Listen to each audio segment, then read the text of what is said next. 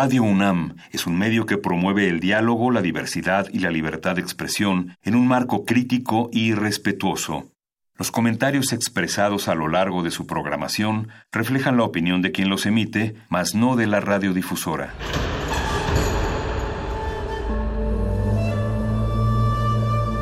Un templo para la apreciación del ser mediante el sonido.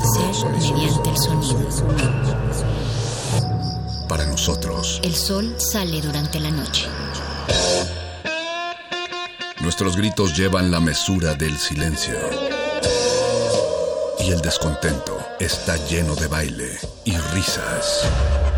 A todo, incluso a nosotros, nos resistimos. La universidad Ustedes y nosotros somos la Resistencia modulada.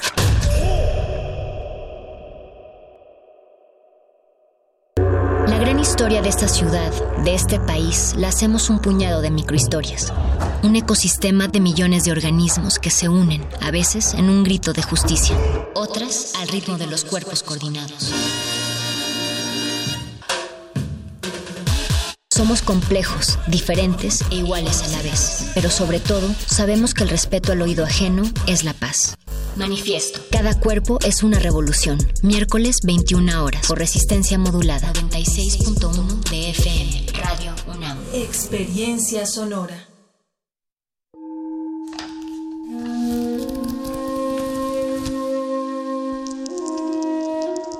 En este sótano la vida es como el Tetris. Si haces algo bien, desaparece. Tus errores se acumularán hasta hacerte perder. Hay quien dice que la vida solo te da una oportunidad. Aquí, siempre tendremos otra vida. El calabozo de los vírgenes. You're with him! You brought him here to kill me! No! Let her go, Anakin! Let her go!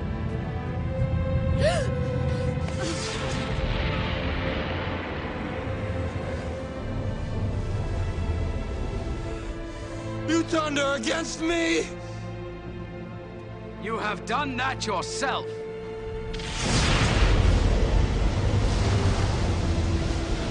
You will not take her from me! Your anger and your lust for power have already done that. You have allowed this Dark Lord to twist your mind until now. Until now, you have become the very thing you swore to destroy.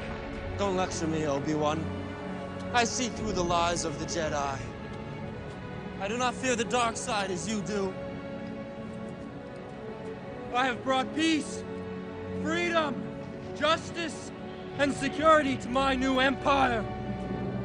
Your new empire? Don't make me kill you.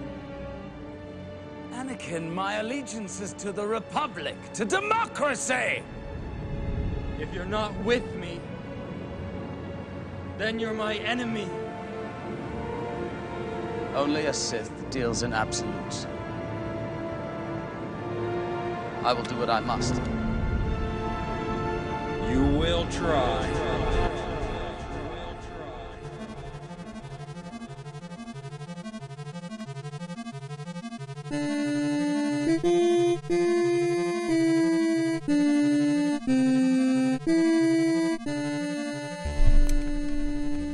Es el primero de los calabozos de septiembre, aunque ya es el 3 de septiembre y son las 8 de la noche con 7 minutos casi y medio para pasar a los 8 minutos. Inició resistencia modulada y también está empezando el favorito de los frikis allá afuera, el calabozo de los vírgenes. Le damos la bienvenida a todos los oídos que nos están sintonizando en el 96.1 de FM.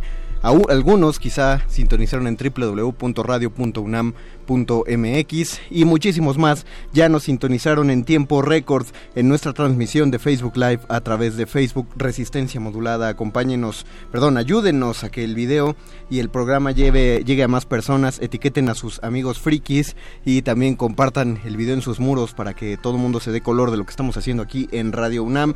Les presento nuestro selecto quórum de hombres con corbatilla que están esta noche aquí en el programa. Está nuestro explorador gráfico Gabo Pérez. Buenas noches a todos. Buenas noches Gabo, qué bueno que estás aquí, qué bueno sí, verte Gabo. Sí, gracias, a mí también me da gusto verte. Estás muy guapo Gabo. Gracias, gracias, Y esa persona que chulea a los otros locutores es el perro muchacho, quien está ahí mero, ustedes lo pueden ver, el perro muchacho, el favorito de la nerdeada allá afuera. Hola perro muchacho. Hola Mago Conde, justamente estoy compartiendo la transmisión en directo en Facebook Live Qué para chido. que se pongan en contacto. Vientos, y también vamos a mandar, vamos a empezar a mandar saludos de la gente que ya nos está contactando. Apolo Degel dice, hola, ¿hola qué?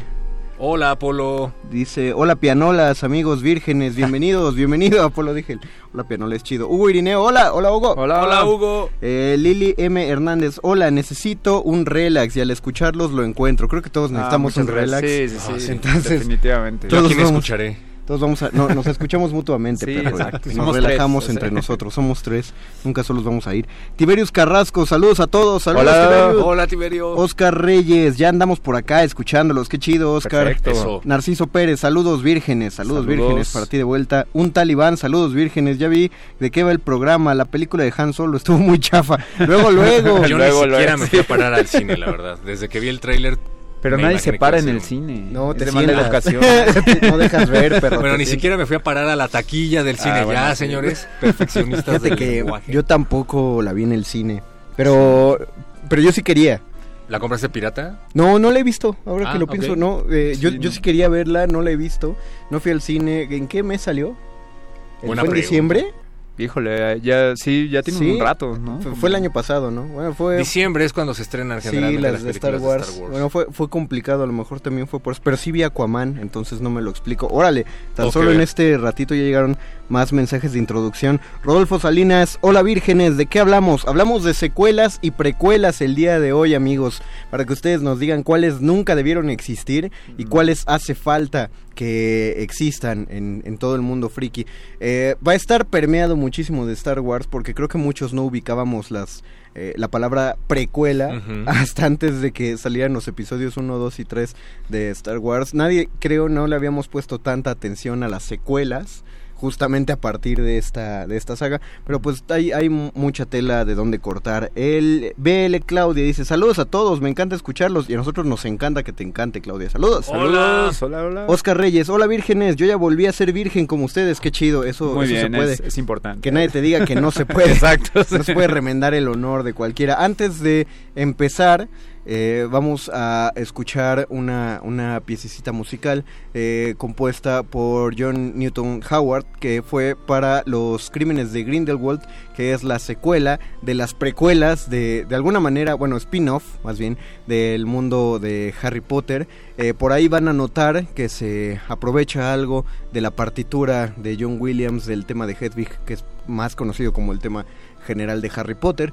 Lo escuchamos en breve y regresamos al calabozo de los vírgenes. Todo lo divertido va acá. Y las precuelas. Y las precuelas. El calabozo de los vírgenes.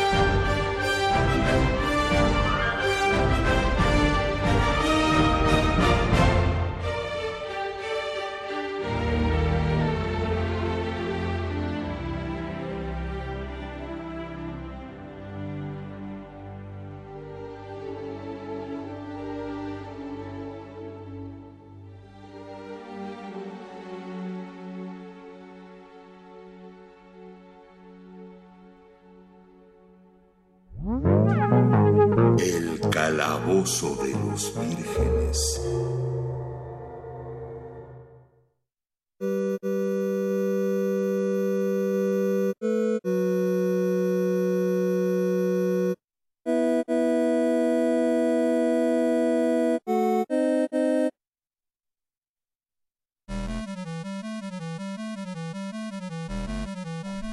Regresamos al Calabozo de los Vírgenes después de escuchar el tema de los crímenes de Grindelwald compuesto por John Newton Howard. Estamos leyendo sus comentarios en nuestro Facebook de Resistencia Modulada donde hacemos nuestro Facebook Live. Dice Eduardo Álvarez Cordero, no deben existir nada de Star Wars posterior a las tres partes originales. Hugo Irineo dice, las secuelas de Matrix no debieron existir. ¿Las secuelas? O sea, Matrix 2 y 3 dices o... La verdad es que no... Según yo el problema con Matrix 2 y 3 es que... Es Matrix la- recargado. Eh, exacto, que la primera es tan buena y los efectos especiales que lograron eran tan geniales que... Revolucionarios. Exacto, que en la segunda intentaron llegar más lejos, pero como que la tecnología no estaba lista, entonces se ve más chafa que la primera, ¿sabes? se o sea, como chafa. visualmente no, no rinde igual. Y creo que ese es donde más falla, porque todo es Lo que sí es que pantalla verde. lo que sí es que en Reloaded como que eh, hicieron crecer la mitología eh, que envolvía Matrix, o sea, estaba muy chido cuando era muy breve, cuando sabías que existía un oráculo Anda. y ya era todo lo que te decían y tú dices, no, pues quién es esa mujer, es un programa de computadora o es una o es también una persona que está Mm. incluida en la, en la Matrix, ¿qué, qué pedo ahí? Pero luego lo empezaron a extender con el arquitecto y, Exacto. y la- las, el, el hacedor de llaves y El cerrajero. Anda, el cerrajero, Exactamente. Este, el... Y, y- estos dos, los, los, los tipos de blancos son de Revolution. Los ¿O- fantasmas Sí, son de Reloaded. Era como un virus. Bueno, eran como un virus ellos, según. Y el, recuerdo. y el tipo que, que estimulaba a la, esa chica ¿El con francés? pastel, ajá. No recuerdo cómo era- se llamaba, También era un programa de computadora, no era una Sí. persona, era un sí, programa. exactamente. Que- Pero me gustaba mucho su outfit y ahora cada vez que me invitan a bodas, si tengo que ir formal, me pongo la corbata negra y la camisa negra igual que él. Eh, a mí me, Está bien. me molestó cuando fui a verla al cine porque pues estábamos jóvenes y queríamos ver algo igual o mejor que la primera. Y como tú dices, pues es que pusieron la Sí, vara ellos no. mismos muy alta, ¿no? Pero le agarré cariño conforme fue pasando el tiempo. O sea, cuando la vi más detenidamente y ya sin el ímpetu de querer ver la primera mil veces, la verdad es que no está mala. O sea, la filosofía de Matrix se volvió interesante en algún momento. Pero Sí. no sé, aprovechándome de que no está Víctor, creo que Saludos al Bofes. pocas Hola. franquicias funcionan como trilogías porque no todas están pensadas como trilogías desde un principio, como Star. Wars. El otro, la otra cara de la moneda es querer estirar la franquicia hasta que te dé más dinero, hasta que la Eh, desgastas. es que y creo, creo que hay justo ahí dos vertientes, ¿no? De, de las precuelas y las secuelas y las segundas, terceras y Todas previas partes digamos. Eh, cuando una historia en verdad está pensada en un espacio muy grande, ¿no? Que no te alcanza, por ejemplo, El Señor de los Anillos, ¿no? Ajá. Tres horas de cine, pues no te vas a echar nueve horas de una película porque pues todos se salen, ¿no? Sí, claro, pero Pero cuando lo haces como por querer, este, nada más extender y ganar más dinero y, y le inventas una segunda parte, creo que ahí es donde se empiezan a complicar generalmente, ¿no? tienes que Sí. ser muy bueno creando historias para que, o- Ujú. para que te acepten otra historia. O sea, en el caso del Señor de los Anillos la tienen fácil porque finalmente sigue siendo, siguen siendo tres libros. ¿no? Exacto. Y, y ya se sabe dónde va a empezar y dónde va a concluir. Desde que haces una película del Señor de los Anillos, uno espera que lo ideal, cuando salió eh, se esperaba que lo ideal fuera que lo dividieran. Algunos pensaban que iban a hacer seis películas porque cada libro está dividido en dos libros. O sea, tú abres la comunidad del anillo y dices la comunidad del anillo, libro primero. Y a la mitad del libro es libro segundo. Entonces pensaron que lo iban a dividir así. Se comieron un montón de personajes que la verdad sí no hubieran estado tan chidos en la pantalla Sí, no, bueno. y situaciones y estuvo bien, o sea, ahí lo sabes. Pero otros son encuentros muy fortuitos. Terminator, o sea, Terminator 2 es de los raros casos donde la 2 está mucho más chida que la primera. según yo hay varios está muy clásicos que, de- Está chida, que la no 2 es, y, y creo que es algo importante mencionar, ¿no? Es como la primera prueba, o sea, el borrador. Y después la verdadera buena película, Ajá. ¿no? Rocky 2 también se me hace una gran película. Alien 2 se me hace Alien mucho 2 sí más chida. O sea, hay unas cuantas secuelas allá afuera que son mejores que la primera, definitivamente, ¿no? Y creo que lograron establecer como la idea y en la segunda lograron, pues ya es que ya no tienes que, que dar una explicación, ¿no? Ya ya entras directo a Ya no ¿Cómo? tienes que ganar inversionistas. Pero, pero si, si se dan cuenta en unas como Volver al Futuro, que es una trilogía bien chida de uno a sí, otro, sí. Las películas sí empiezan con un recuento. Sigo pensando que Es solo las dos primeras son buenas. Pero No, ¿con la- cuánto La otra ya se me hace que está de más. con cuánto tiempo de separación salieron? Ah, no lo sé. Rafa Paz, ¿cuánto tiempo hubo entre las de Volver al Futuro, entre una y, y otra? Vamos a ver quién puede más rápido, Rafa Paz o Google, O nuestro Google. Mientras tanto voy a leer este más comentarios. Dice Narciso Pérez, y el pangolín de la fuerza no está para defender las secuelas de Star Wars. Aquí está, mira. Esas Ah, sí no es cierto, sobraron porque- cuenta si estuviera. Dejó un hueco difícil de llenar. Esas sí sobraron porque descontinúan Legends, que está más chida. Eh, dice un talibán, ya viene Matrix 4, qué chido. Ah, sí, cierto. Ah, qué sí, chido. anunciaron. Pues está bien porque Pues es sí. el elenco original. Pues sí, pero sigue siendo otra vez lo mismo de siempre. Hollywood queriendo estirar y escarbar en donde ya hubo lana y falta Pues, de. bueno, de pero- los Es que es el boom de. Keanu, ¿no? Ahorita. Es el boom de sí, Keanu, o hay que como que es su, de- es su secuela de, de su vida. Pues de, pues de hecho, tan, tan fue el boom, el boom de Keanu que los rusos eh, propusieron que Keanu Reeves podía entrar al universo de Marvel y hasta dijeron con qué personaje. ¿Con qué personaje? Moon Knight, Ah, claro. el Batman de Marvel. De Marvel, Probablemente sí. que se lo propongan. Ese y- no es Daredevil. Mm, sería, sería, lo sería si Daredevil tuviera dinero. Ah, ok. O sea, sigue siendo un vigilante, pero sí, es, se parece más Moon Knight en, como en un chorro, como en los dispositivos, por ejemplo. Pero Moon Knight tiene poderes, eso, eso se lo quita un poco. Eh, Diana Janet Nola nos manda saludos, nuestra amazona de la voz. Hola Diana. Hola, Diana. Mario Espejel Trejo, Here I Am. Qué bueno que estás aquí ya con nosotros. Mario Juárez, la nueva trilogía de Star Wars no debía existir. La nueva, episodios 7, 8 y 9. Dice, Mm. perro es del parecer. Sí, no, son malísimas. Yo ta- también creo que a nosotros se nos hace muy fácil decir, eh, vamos a ver la secuela de la película que se te ocurra. Vas y te sientas dos, tres horas en el cine y sales y haces tu calabozo de los vírgenes al respecto. Pero no estamos tomando en cuenta la perspectiva de los creadores. Toma muchísimos años escribir un libreto, Es llevarlo a que te busquen los inversionistas, desarrollar tu idea, concretarla, editarla, producirla, eh, lo que se te ocurra, eso toma años y creo que entre una secue- entre una un producto y su secuela pueden pasar incluso hasta 10 o 5 años y pues la gente cambia, cambian tus intereses, a lo mejor lo que te obsesionaba inicialmente en la segunda ya no te gusta tanto y como que lo haces pues nada más por no dejar. Sí, ¿no? con eso que dices, yo creo que, que un poco la tirada de Disney en ese sentido es darle como Star Wars a una nueva generación, ¿no? Como a... Sí. O sea, incluso las pasadas también, o sea, Sí. es, que son las que, bueno, Las que no- nos tocó sí, nos más o menos a más nosotros. porque sí, las originales exacto. salieron y nosotros estábamos muy mocos. Exacto. Entonces, yo creo que, digo, obviamente con un interés muy económico, muy de crear un brand, pero sí Disney yo creo que también quiere darle como una nueva versión de Star Wars a gente joven, ¿no? Más, más bien, yo, yo sí diría que como que lo hicieron primero por el dinero, pero Sí. por supuesto para buscar el dinero haces lo que tú dijiste, ¿no? Eh, vamos a buscar a, a este público porque como ya tenemos una licencia tan abierta, si hacemos la novena de Star Wars podemos volver a sacar toda una, una línea de muñecos súper baratos porque es otra cosa. Antes eh, sacaban un muñeco, ¿no? Eh. Era raro. Creo que el único personaje que tenía muchos muñecos en una serie de- de basada en algo que estuviera en el cine o en la tele, era la serie de Batman de los 90. Ah, o sea, ahí sí, sí. había y había como 10 Batmans distintos y esos ya eran un chorro. Cierto. Pero ahora sacan líneas de 50 muñecos, porque cada muñeco está así en un supermercado, está en 60 pesos. Entonces, por supuesto que los niños lo van a lo van a querer, aunque sea el nuevo. El sombrero es nuevo, dicen. Sí,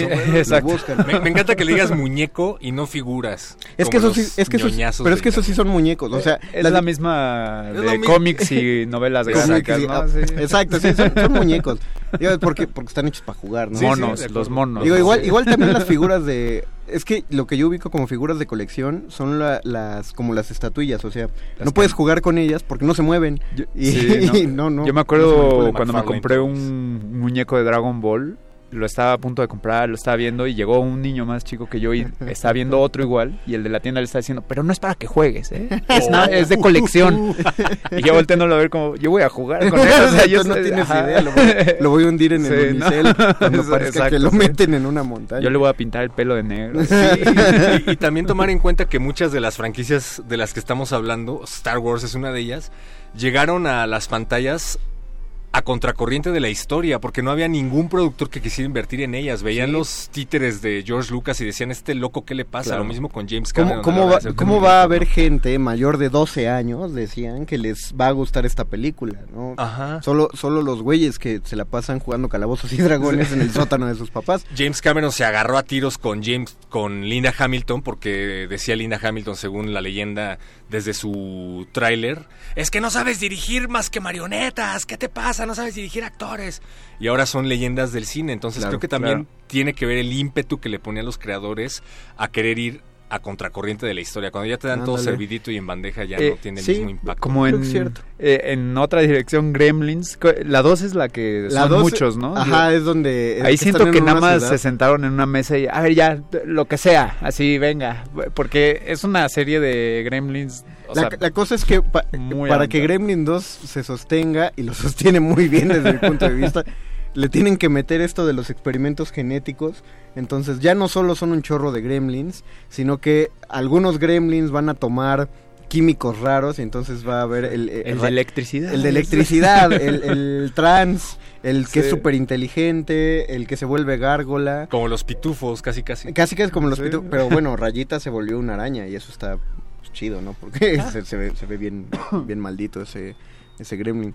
Sí, yo, o sea, no, no las defiendo. Yo, a mí me laten esas, la- la- las secuelas, o sea, episodios 7, 8 y sí estoy, sí estoy deseoso de ver el 9. No sé qué tan deseoso, porque por ejemplo, pues, como dije, Han Solo no lo fui a ver, ¿no? Y, y ahorita estoy viviendo muy cómodo sin ir a ver Han Solo. No lo mismo que sí me senté por horas hasta ver si conseguí un boleto para Endgame, porque esa sí la tenía que ver. Pero días. yo, o sea, en las precuelas y las secuelas eh, es una buena práctica, definitivamente. O sea, sí, sí creo que es algo importante en el mundo del cine. Obviamente hay mucha basura, obviamente hay mucha, pues mucha cosa que sale nada más como para seguir generando dinero. Pero por ejemplo, Mad Max, la nueva que salió, la Ajá. de eh, Fury Road. o Ah, bueno, pero es que- digo, eh, es una película que podría ser o no una secuela, o sea, como que eh, se para por sí sola también, pero Ah. siento yo que es una buena película que salió por la práctica de, de volver a hacer películas, ¿no? De remasterizar de alguna manera, de... Sí, esa yo también la Fue, consideraría ese- un ese remake. fue un garbanzo, un garbanzo de a libra porque son pocas las películas nuevas basadas en películas viejas que quedan bien. Eh, dice un amigo que tiene un blog de cine que se llama el, Cinéfilo- el cinéfilo incurable que por qué no hacen re- remakes de malas películas porque con la esperanza de que salgan mejor o sea agarran buenas películas que acaban saliendo muy mal ahí tenemos el ejemplo de Robocop Porque son tan malas que son Híjole, Robocop- Robocop es buenísima. no, no, Robocop el- original es buenísima, la Ah, nueva, la, del de. Robocop negro. El No, diseño de ese Robocop esa, está sí. muy chido. A mí me latió el diseño del nuevo Robocop, pero la película es tan mala que ese nuevo Robocop pues no pegó, no. o sea, estaba como para que vieras eh, un- ese año un montón de personas disfrazadas del nuevo Robocop exacto. y nadie se lo puso porque dijeron No, "Está bien eh, cacho". es que ahí el respeto es clave, ¿no? El O respeto es clave. si, si vas a hacer el remake de Robocop, tienes que hacerlo bien. O sea, no, no lo Es puedes nada respetar más- la esencia. Exacto, sí. Pero por ejemplo, ahorita que estabas pasando el tráiler de It Ah, eh, es lo que iba a decir. Ese, ese It, pues al, al principio yo sí dije, no, creo que lo exageraron un poco, pero A parece ser que... A mí me está latiendo bastante. O Sí sea, está chido. Me muero por ver la 2. Yo soy muy fan de It desde las primeras, incluso del libro y todo. E- Es un personaje que me aterrorizó toda mi vida y lo sigue haciendo. Creo que mucho, creo que no existía la cobrofobia antes de It. Sí, sí, no. Y, y- y- y tú le preguntas a muchos que, que tienen miedo, fobia a los payasos, y tiene que ver con el Sí. personaje. Y pero también ahí había una cosa de respeto, o sea, Tim Curry es un actorazo, pero no consideramos que este Skarsgård también es un, es un gran actor. A- a mí me gustaría justo resaltar la presencia de Bill Skarsgård, que es para mí lo mejor de la nueva película de It, pero bueno, es que yo me enteré de que la gente que hizo una película para Netflix que se llama Beasts of No Nation, que es una película crudísima acerca de violaciones por parte del ejército a niños en la guerra de Vietnam, me parece, estaban preparando una un regreso de It terrorífico, así decían que estaban poniendo como todos sus miedos de la infancia en eso y Oh, los lo productores la vieron y dijeron, bueno, más bien los inversionistas, pues sí, los productores dijeron, pues es que esto como que no, mejor que se parezca más a cualquier película de terror que se te ocurra contemporánea, La Monja. Sí, no. Y entonces la dieron a otro director y efectivamente También hay a mí me mucha parece gente que- Bueno, bueno, no, no, no la monja, no, no digas cosas que como fuera de... Es que sí hay mucha gente involucrada en todas esas decisiones. Es un, Sí. un equipo muy grande de... Porque, porque Hay gente como, que te manosea. como dijo el, como dijo el perro, o sea, pa- una película pasa por tantos filtros y uno se pregunta entonces por qué salen mal, ¿no? Exacto. Porque, porque generalmente uno de los filtros eh, trastoca todo. Lamentablemente, mu- esos filtros suelen ser eh, quien mete el dinero y al final incluso el director. O sea, esas, esas Claro. dos figuras. Un, un guion, a, a mí me sorprende cuando una película es mala desde el guion, pero que se respete el guion, porque el guion pasa por un chorro de tratamientos y un chorro de lectores, y cuando lees una película no es lo mismo que verla. Sí, Te no. puedes detener más en cada parte y sabes qué es lo que falla. Muchos de los errores de guion son por parches. O sea, tú, uno entrega un guion y entonces el productor y el director dijeron, pero aquí queremos que esta, que esta escena salga de este modo. Entonces hay que meterle un parche ahí. Cuando parchas cualquier cosa escrita en lugar de cambiar de principio a fin, es, es cuando se empieza Pero a volver muy justo deficiente. ahí es, por ejemplo, eh, retomando rápido y eso, eh, creo que estas nuevas versiones sí se basan en el guion original, pero como que sí es un poco distinto, ¿no? Es como su... mm, o sea, yo veo las dos y no, no digo, ah, es Pues- un remake exacto, ¿no? Que luego se tiende a hacer eso. Pues mira, se nota mucho el- la calidad de la primera con el tipo de publicidad que está recibiendo la segunda. Porque aunque fuera una mala, una enteramente mala película a la que de alguna manera le hicieron una secuela, ese tipo de publicidad pasa más por debajito del agua. Hubo una película de terror que creo que fue el año antepasado que se llamaba Feliz Día de tu Muerte o Ah, Happy sí. Death Day, que originalmente la, la primera pues era muy buena y salieron muchos trailers y en internet uno la veía seguido, pero ya salió la segunda parte. Eh, Es la de la chica que, Que- revive el mismo... Ah, Exacto. Híjole, está malísimo. a muchos les gustó el concepto. Pero entonces le sacaron una segunda parte que era más cómica, más cómica pero pues esa ya no tuvo la misma, el mismo impulso mediático. ¿Cuán- Sí, no. Por ejemplo, ¿cuántas de la, de la bruja de Blair hay? Uy, como ¿Cuánta- cuatro. ¿Cuántas de Sí. actividad paranormal? También hay como cinco. sí, pero cuando veías que anunciaron la primera de actividad paranormal, que no te ponían par- tantas partes de la película, sino que te ponían las reacciones del público, Ujú. tú dices, ah, no manches, se ve que va a estar súper chida. Y en el momento que salió, o sea, hubo, hubo gente que sí, sí se espantó mucho. Ya, ya analizándola con el tiempo, sí dices, bueno, movió el candelabro. No es tan- pero, pero en ese momento que sale a muchos les, tan les gusta, pues que se aventaron a hacer otras cuatro y es Sí, lo que te digo, tú podrías nombrar cada una de las de la bruja de Blair o de actividad paranormal. No, no. No, pues no, porque ya, ya, ya pasaron. Pero, ¿no? por ejemplo, eso creo que está pasando con películas y sagas muy buenas. O sea, Rambo, que, que vaya a salir otra de Ah, Rambo, es como... eso es chido. Y, y creo que los nombres son ya como, ahora sí la final, sí, ahora sí ya es la última, se los prometemos. Pero Pues de hecho, la, la, la última de Rocky ni siquiera se llamaba Rocky, ¿no? Ahora se están llamando Creed. Exacto. La... Que bueno, esas sí me están gustando, la verdad. pero ahí está, Es que las ya es una películas- vertiente, ¿sabes? Dime- ya, ya está tomando Ese sí se me hace un. Dime una sí. película de boxeo que sea mala. Una película de boxeo que sea mala. Ajá. O sea, hasta la de Pepe el Toro. O sea, la- las de boxeo son muy buenas. El boxeo sostiene muy bien Ah, las qué historias. buena pregunta, no la había pensado. Vamos a ver, eh, dice Eduardo Álvarez Cordero, rápido un par de comentarios antes de ir a más música. Eduardo Álvarez Cordero, la de Superman 2, 3 no debieron existir, ni ninguna de Batman, ni la risa en vacaciones. Sí. Bueno, si viste una de la risa en vacaciones, viste las otras 10. Eh, creo que las de Superman, de hecho, la peor, peor, peor es la 4. Eh, no es cierto, la 3, la 3, sí, la 3 es muy mala, tienes razón. Las noventeras, ¿no? Las noventeras. Eh, las de Batman... Bueno, Es que las de Batman es raro porque, o sea, yo no considero que las nuevas sean como secuelas de las... O sea, es No, no, no, siempre- pero, pero si te das cuenta, las primeras cuatro Ah, sí eran como el mismo universo, aunque no concebíamos Exacto, eso, sí. ¿no? Sí Y querían aunque- hacer una suerte de James Bond con Bruce Ajá, Wayne. Y aunque cambiaban de Batman, bueno, los primeros dos sí fue Michael Keaton, pero luego lo cambiaron a Val Kilmer en el boom de años donde Val Kilmer era el galán del cine y luego lo pasaron a George Clooney, que tuvo que pedir disculpas por el personaje. Qué bueno. Qué bueno. No, yo creo que no. estuvo chido que Sí, hicieran no. Batman y Robin, No que fue su quedara culpa, que sí. quedara tan mal Batman y Robin estuvo bien, porque eso dejó descansar al personaje un ratotote para que lo Ah, tomara bueno, es alguien. una buena perspectiva, sí. O sea, nadie se quería animar a otra película de Batman porque dijeron esto nos va a quedar igual de Oh, horrendo. Mira, no lo había pensado, le estoy empezando a agradecer a Jared Leto que Joaquín Phoenix sea el nuevo Joker. Exactamente, pero Ah, de sí, hecho, exactamente. Hay que ir a ver The Joker. The Joker. Eh, eh, estéticamente a mí Bueno, sí, Joker, a mí ¿no? sí me latía este Jared Leto estéticamente, pero El diseño Sí. era El diseño se parece al de este la muerte la muerte de la familia eh, End- ah pues es que ellos tienen su propio este, Endgame. Endgame. Pues, a a esa serie se parece ese Joker creo que está chido Eh, el tipo sí se Pero sí estaba medio ridícula la Estaba muy ridícula. La pudo haber hecho como cualquier actor de medio pelo y cobrando menos de la mitad que eso. También creo que fue un personaje muy secundario. o Fue sea, tremendamente lo- secundario. Lo pusieron muy a la fuerza. no y el problema es que lo anunciaron demasiado También. O sea, lo anunciaron tanto y pusieron en, en los trailers solo veías escenas de él. Le dieron tanta importancia que al final cuando viste la película decías, güey, ¿y el, el Joker dónde También- está? Y pues obviamente es, es, es la teoría de los tacos de canasta.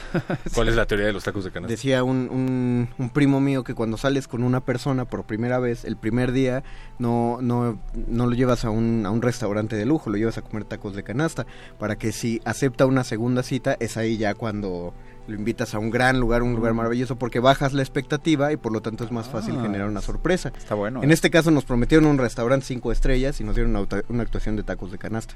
Por supuesto que lo resentimos más, a todos les gustan los tacos, pero si ya te habían prometido otra cosa, pues De hecho, el Joker de Batman del futuro también era bastante malo. Y a mí sí me gustaba mucho Batman del futuro, fíjate. Malo en el sentido de que es chafa. De- pues sí, como que no. Está, creo, todo fuerte y es como todo. No, no sé, es nada más ahí. Luego volvieron a lo básico, porque se supone que reencarna genéticamente en otro vato y es el mismo Joker de siempre. Creo Vamos- que seguro alguien dijo así como. Vamos a hacer una pausa musical porque creo que tuvimos un problema con la transmisión de Facebook Live, entonces vamos a reiniciarla. Dale like si nos estás viendo, porque aquí parece que no nos están viendo. No, bueno, eh, nos quedamos en el en un En la parte dos, Perdón así. si nos comemos un par de comentarios, ahorita los buscamos, pero por ahora vamos a escuchar eh, ahora ¿qué- qué es- qué es? ah ya me acordé justamente eh, se llama Gotham's Reckoning de la tercera parte de la trilogía de este del Batman de, de Christopher Nolan yo siempre lo defendí siempre me pareció que estaba muy chida pero ya que las ves en línea ya que las ves corriditas sí sí empiezas a detectar le doy, lo- le doy la razón al perro detectas ciertas fallitas que tiene la el ¿La de Bane? ajá Mm, Dark sí. Rises sin embargo el soundtrack sigue siendo una cosa impecable de la dupla que hace poco rompieron ya eh, Christopher Nolan y Hans Zimmer. Vamos a escuchar Gotham's Reckoning. Es una rola que va subiendo de intensidad, entonces si van en el coche, está padre para hoy, día de manifestaciones. Estamos en el calabozo de los vírgenes, todo lo divertido va acá.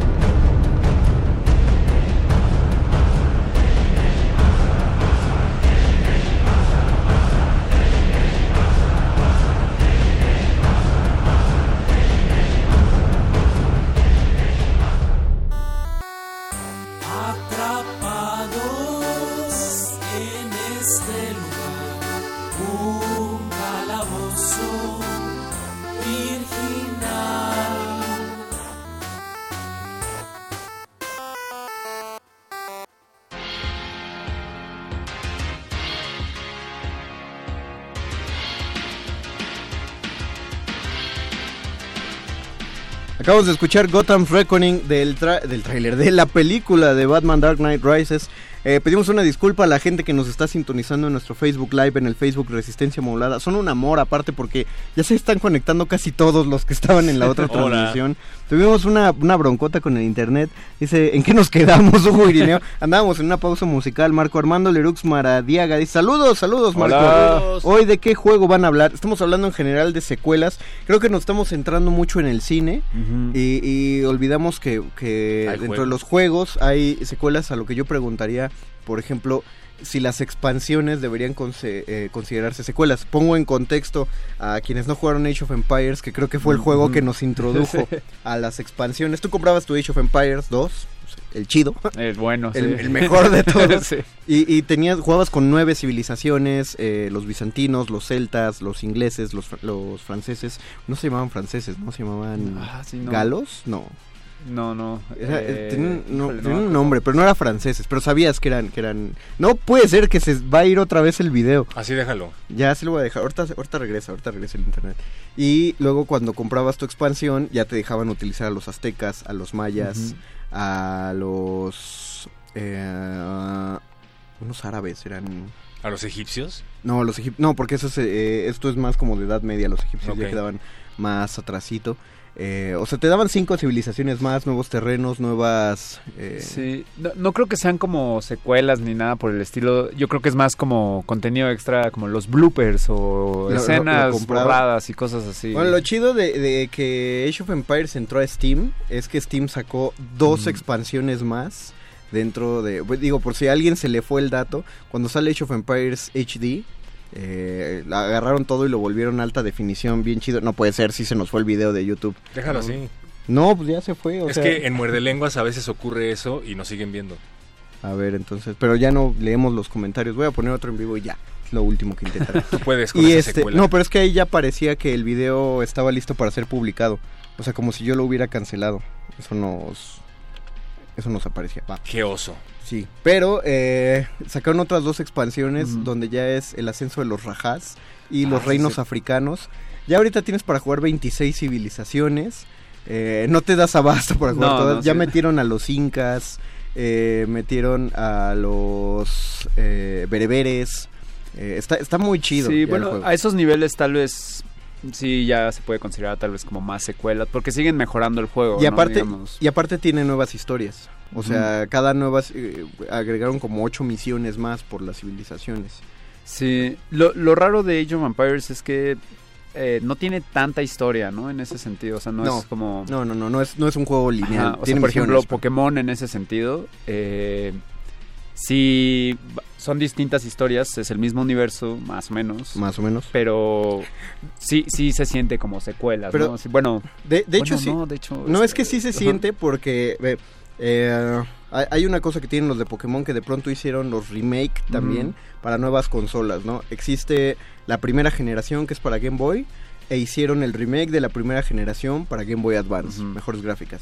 Existe segunda generación e hicieron remake de segunda generación de en cuarta generación para Nintendo SD. Exacto. Hicieron tercera generación, hicieron remake de tercera generación para 3DS. La cosa es que cuando juegas el 3DS, en la historia juegas que tienes que evitar que un meteorito se estrelle Ah, con la Tierra. Y entonces se supone que lo vas a tra- teletransportar.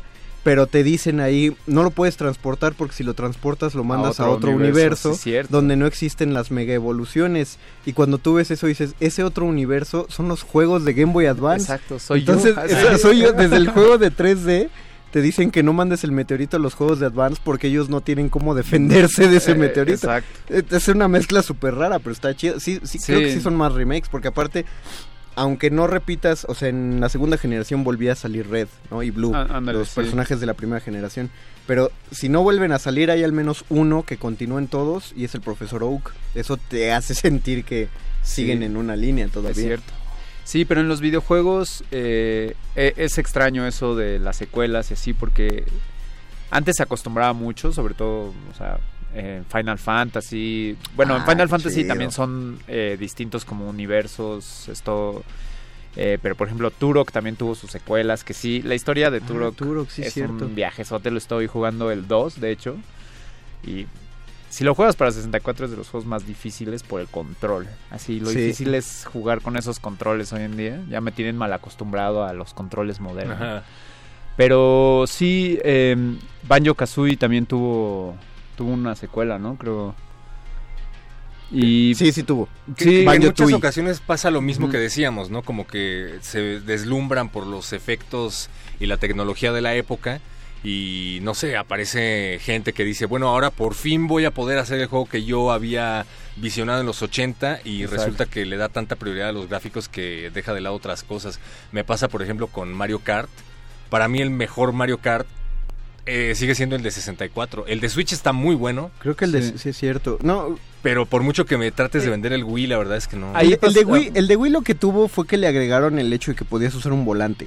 Y era injugable. era inju- es injugable. Es Bueno, injugable. Yo te que- gané aquí de hecho, varias veces con tu volante. de hecho tan, tan es injugable que por eso te dan eh, trofeos distintos si lo ganas con el volante. Hijo. Es muy difícil, sí. Sí, no. No, no es injugable, es muy difícil. Y, y sí, pues yo no practiqué con el volante. Sí, el problema ahí es que sí mejoran las gráficas, pero como no pueden solo mejorar las gráficas porque no venderían lo mismo, le empiezan a agregar cosas, entonces en los pocos juegos que se siente padre, por ejemplo en Smash, yo sé que tú no, no eres tan... No, o sea, en el como- Smash. aunque no, aunque estuvo a punto de ganar como tres veces, deben saber la semana pasada. Pero- Pero fue suerte de principiante, la verdad. Smash se mantiene relativamente igual, o sea, se juega casi igual que desde el 64, o sea, obviamente hay un poco más de, de items, eh, de movidas, de cosas, pero básicamente la dinámica es la misma, lo único que agregan son más personajes, más escenarios, digo, sí mejora. Qué bueno, ¿qué es lo que esperas de, de una secuela de videojuego de peleas? Exacto. Porque justamente no tienes por qué meterle nada más que nuevos personajes. Creo que el Mario Kart se da algunas licencias, pero si tienes más de uno es, es solo porque eres Sí. fan. O sea, te compro eso, pero si juegas de alguna manera, si juegas Mario Kart de Super Nintendo, estás Sí, jugando eh, Mario Kart de Cubo o de Wii o de Switch. Eh, Es por Es eso lo mismo, que pero- creo que lo Cubo, importante de las secuelas o lo difícil es la historia, ¿no? La narrativa. Sí. Porque si en los videojuegos pues lo juegas y no importa si tiene la peor historia del mundo, pero si es divertido jugarlo, lo vas a disfrutar, ¿no? Digo, hay gente que no, Hay pero, gente que no. pero Hay en las películas no, mucho. por ejemplo, ¿no? O sea, en las películas la historia pues lo es todo. Si, si los efectos especiales son padrísimos, pues igual lo disfrutas un rato, pero no, la- no te la vuelves a echar, tal vez, Hay, eh, eh, por ejemplo, la- las películas de Calabozos y Dragones. Ándale, eh, sí. muy malas las dos. O sea, me pone muy triste eso y me pone más triste el hecho de que ahorita nadie de- del, del genio de Peter Jackson, de Guillermo del Toro, eh, de todos esos nerds que ahora sí. tienen el chance, hagan una buena película de Calabozos y Dragones. Estaría Estaría chido. Es estaría- importante. que Voy a hacer un guion. Sí, Voy a hacer un guion y se los voy a mandar a, Sí, exacto, a ver qué sí. pasa. Pero, este... Será la primera película basada en un videojuego que no apeste. No, pero Doños and Dragons es un juego de mesa, No de importa. rol, Ah, bueno. más bien. La Eh, primera película basada en un juego que no apeste. No, hay No, más. eh, eh, a ¿qué ver, la verdad ahorita no me están llegando ninguna. Pero, a ver, cabeza, es que hay muchas muy malas. La de, Ma- la de Mario Bros es la peor de todas. Pero es que aparte como que estaban en ácido los Sí. que la hicieron. Sí, Eh, sí, no. Mortal Kombat se lleva el premio a la peor. Street Fighter es malísima. Street Fighter Sí, es malísima. Es malona, Pero me Este- sorprende lo mala que es. Warcraft no fue tan mala. Sí, No. no. fue buena. Pero, pero no está a la par de las otras de videojuegos. No, yo no vi Prince of Persia, pero me decían Eh, que... eh, digamos que era. No está Palomera, dice Rafa Paz. Palomera, Eh, sí, no- Assassin's no Creed.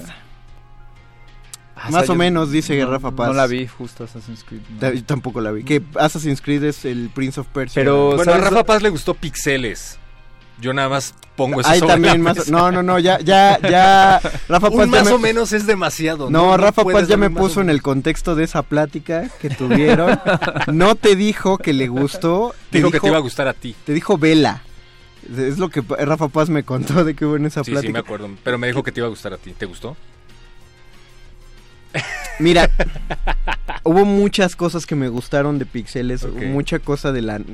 Pero tienen que ver con la nostalgia. Sí, es que... Pero creo que lo que me gustó de esa película fue que me di cuenta que ya no me gustaban las películas de Adam Sandler como me gustaban cuando era niño. Dios mío, ¿te llegó a gustar alguna vez ese tipo? El Aguador es una gran película, Sí. es de las Sí. mejores películas de comedia que hay, El Aguador. Y creo que ya. Híjole, ah, no bueno, tiene otra de fútbol americano, Adam Sandler, también donde están jugando en la cárcel. Pues lo Golpe mismo, bajo. Adam sí, golpe bajo, sí, sí. Oigan, no, no, por favor, retomemos lo que sea menos Ok, Adam va- tenemos comentarios aquí. Disculpen, creo que ya se estabilizó nuestra transmisión. Dice. Es que ya pagó Mario el Axtel. Perdón, dice Ingrid Tocho Valdés. ¿Dónde está el Bofes? Este. Nos está saboteando la transmisión Está saboteando, es cierto, está desconectando el router. Dice Dulce Sol, los remakes y las generaciones, entre comillas, cuentan como secuela. No, Dulce Sol, o bueno, sí, pero ya no sabemos qué lo dices para hablar de MLP y no queremos hablar de eso. MLP. ¿Te estás, con- te estás contestando a ti misma, Dulce? Eh, Hola, Dulce. porque- Hola, Dulce. ¿O quién, o quién comentó ahí? No, eh, las generaciones, creo que estás, eh, Gabo y yo mencionamos un poco de Pokémon. Sí, dijimos que las generaciones sí cuentan como secuelas, porque sí, Sí. se están metiendo en un mismo de universo. Es lo que El intentaron universo hacer donde con- existen los Pokémon, pues. Es lo que intentaron hacer con Tron, ¿no? Intentaron hacer una secuela. de Ah, ¿en la serio? De los 70, No, 80. sí es un remake, ¿no? El- No, es una secuela. Es una secuela. Ah, Sí. sí es cierto, empieza donde acabó la otra. Y creo que quedó bien. Pues es que no es mala, es como la película palomera de Hollywood. Tenía un buen X, soundtrack en el momento. Pero una vez más no fue el- lo revolucionario que fue la primera, Claro. ¿sabes? O sea, no proponía nada, Sí, nada no. nuevo. Pero también estábamos Y pensando... aparte es Disney, o sea, ¿qué te puedes esperar de una película? También estábamos pensando en una película basada en un juego que fuera buena. Eh, dicen que Detective Pikachu no estuvo tan mal. ¿No la viste? No la vi. ¿No la viste? Eso está muy Tampoco raro, no la he visto, sí, Sí, no. ya, la, ya la voy a comprar. Perdónenme. Ay, sí, ¿a quién engañas? No, sí, es que, no sé, se- en, en el cine pasé un mes difícil por, por el teatro, luego les doy el comercial chido, pero por, por gastos en- teatrales, pasé un mes difícil para ir al cine eh, y eso incluyó que se comió tanto Shazam como de- Detective Pikachu. No las vi, pero Shazam ya la compré, ya me la voy a echar. Si hay alguien de. Cinépolis por ahí, pues podemos hacer un trato. Oh, por favor, Sí. patrocin. No, hombre, nosotros ya pues, los invitamos, los hacemos famosos. Dicen que nadie conoce su cine, se los damos a conocer. Exacto. Este, pero bueno, ¿tú viste Detective Pikachu? No la vi. Eh, estoy ¿La viste, Gabo? tratando de recordar una No, película que me haya no. gustado. Creo que me gustó, perdón, perdón, me gustó Resident Evil 2. A mí me gustó la 1, pero la fui a ver en la secundaria. Sí, Y la verdad creo que no había jugado tanto Resident Evil, entonces no sé si... pero bueno, yo tengo ahí una... Es que cuando haces una película de zombies, como que ya, aunque sea de un videojuego, De acuerdo, ya, ya ya es como un vas. género que todos pueden masticar, aunque sea un poco, ¿no? ah, Así, Silent eh, Hill. con el pon Nintendo. ¿Estuvo buena? Silent Hill sí estuvo Silent Hill chida. estuvo chida, sí es cierto. Sí, hecho. sí, sí es como una película en sí de terror. O sea, se y, no- y no es tanto zombies, es como demonios. La veré. Ah, eh, recuerda que me gustó Doom era mala también. Doom era muy mala. Era muy mala la película. y Salía, salía uno de estos de acción. The Rock. The Rock salía. Era muy Dios mala mío. Doom, excepto tenía una escena bien chida. Del first person. ¿no? Exactamente, donde se metían un- como un búnker y la cámara pasaba a primera persona y se veía justo como en el juego. O sea, te la pasabas roncando toda la película hasta que empezaba el first Sí. person y decías, ah, no manches, es como si estuviera jugando y ya. Nada más que te- tuvo, tuvo algo, algo rescatable. Deberían hacer una película de FIFA. Hijo. Hay una Ay, película la de, de- FIFA. sí. No, no, no, No pero era de FIFA, pero, Pero pero que se ven unas películas de fútbol ahí. ah, creo que ah, con- diferente a las de a, a las de boxeo, que también les dije, digan una película de boxeo que sea mala. De fútbol, la mayoría son muy malas. Ok. O sea, o dime una película de Sí, fútbol no, que sea buena, más Sa- bien. ¿Sabes que hubo rumores de que isa- iban a hacer una Ah, especie eh. de remake o de secuela de Space Jam, pero con jugadores de FIFA? Eso me da mucho gusto Mm. que no se haya concretado. Me parece que se prestaba muchísimo a una secuela Space Jam porque es el tipo de lugar en donde Sí. los productores verían oro puro, pero Sí, me gustó que se haya quedado así. Space Jam con personajes de anime. No, Estaría buenísimo. no, pero iban a meter, o sea, iban los mismos, pero iban a meter a un nuevo este basquetbolista. Dicen, dicen, pero no se ha quedado No. más que en rumores y eso me da Mm. muchísimo Ah, gusto. mira, Don Agus dice que No sí, se pues, metan claro, es- Space Jam. este es el, el tema de, de Don Agus. Que se supone que a LeBron James, claro, sí, a- habían dicho. Este, dice la Lolui que una de fútbol buena es la de Body Superestrella. La del perro. Aparte ese Body jugó todo, ¿no? Porque Sí, jugó ¿no? fútbol, jugó básquet, jugó béisbol, Sí, sí. No, las de perros jugando. No, a- había- que lo dejan jugar porque en el reglamento nada dice que tienen que ser humanos. Es el peor de argumento de, la fútbol historia. que es como los supercampeones, que es oriental, o sea, no, no es japonesa. Ah, eh, la de eh, Shaolin Soccer. Ándale, Shaolin sí, Soccer. que de Es hecho buenísima. el personaje principal, es el, el actor principal, también las dirige y tiene Kung Fu Fury, tiene varias películas muy, Fury. muy bien hechas. Porque, es- ver, son visto. cómicas, es que- Sí. pero es humor japonés muy raro. Está muy chido, sí. Pero creo que no son anime. japoneses, creo que Son coreanos. Bueno, cantoneses. hacían-. ¿Por qué a nadie se le ha ocurrido llevar a la pantalla la historia falsa de los supercampeones en donde Oliver despierta sin piernas? Yo pagaría por ir a verla. Porque ya te la sabes. Sí. O sea, sí. e- es la cosa de que deberías hacer una historia que acabe así y uno dice, ¿y, y qué le meto en medio? Ah, bueno, aparte- no sería la primera vez que alguien inicia así un Y- pero, pero aparte ya no te comprarías el, el drama porque ya sabes que le están haciendo para ese final. Entonces ya te lo estás esperando mucho. O sea, no es lo mismo, como decía Rafa Paz de las de superhéroes, no es lo mismo saber que el superhéroe al final va a sobrevivir. No, finalmente no sabes cómo. O sea, sabes que va a ganar, no sabes cómo. Por eso las vas a ver. Pero en este caso, sí sabrías que pase lo que pase, va a acabar así y Mal. Exacto. pues ya Ok. no, no, no, no, no pegaría tan chido. Creo que estaría más chido que hicieran una serie, otro un remake de los supercampeones y así acabara. Eso sí no te lo esperarías. Eh, Pavel Kira, cuando, cuando sacan el videojuego, cuando sacan el videojuego basado en la película que está basada en los juegos de Street Fighter, jaja, con Van Damme, malísimo juego. Sí, el peor cierto, Street. Fighter Sí, de no. todos es Street Fighter de Movie. Sí, no, no. No solo se veía mal y quiso copiarle todo a Mortal Kombat, sino que se jugaba pésimo. Es Eh, que- no eran los mismos, o sea, no, no tenía Hubo una época de los videojuegos que se aferraron a sacar el videojuego de la película y siempre había malos robots o, o monstruos. Era como, ah, ya se nos acabaron los villanos porque pues, la película dura Pero alguien dos construyó horas. un robot.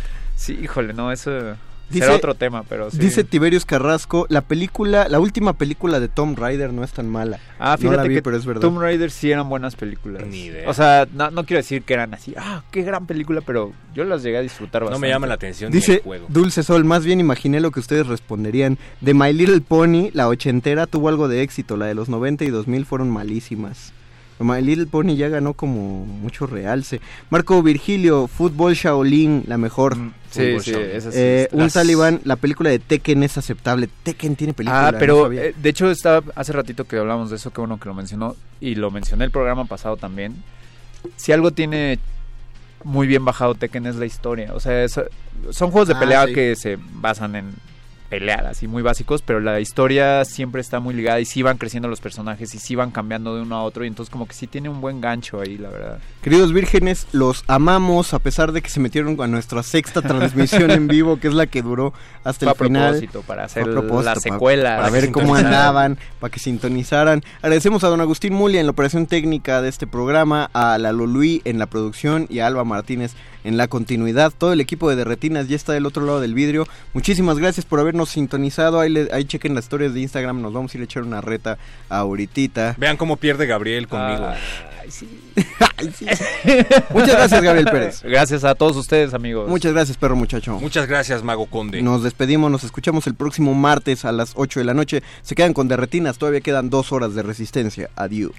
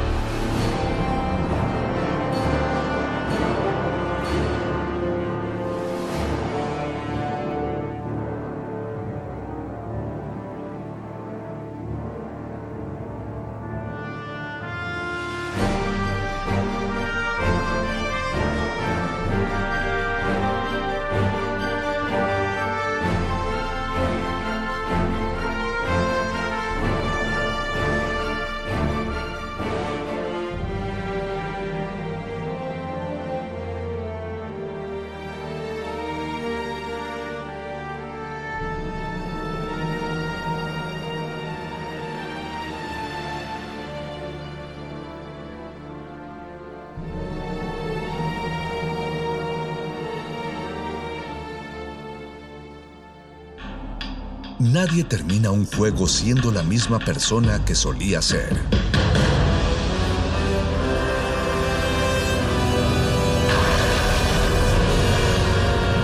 Seamos alguien más. Escuchas 96.1 de FM. XEUN. Comunícate con nosotros. Correo de voz 5623-3281. Correo electrónico radio arroba unam.mx. Radio UNAM. Experiencia sonora. El cuerpo habla. Habla tan bien y con tanta claridad que puede expresar todas las historias que existen sin pronunciar una sola palabra. La asociación Mima Escena, dedicada al fomento y difusión del arte de la pantomima, te invita al primer Festival Internacional de Mimo Juan Gabriel Moreno, en la Ciudad de México. Talleres, espectáculos y un conversatorio para conocer la escena mímica nacional. Del 19 al 29 de septiembre.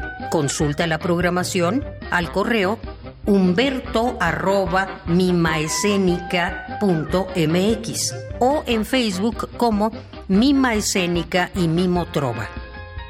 Es mejor ser responsables de nuestros silencios que esclavos de nuestras palabras.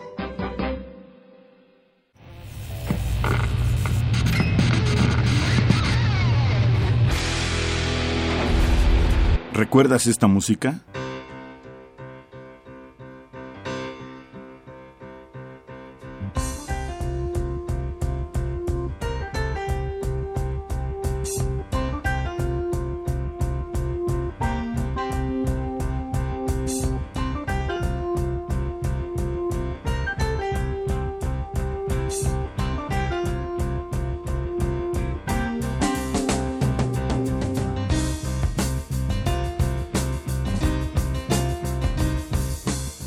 Breakthrough, Atomic Rooster, 1971. Recuerda y revive con nosotros cuando el rock dominaba el mundo.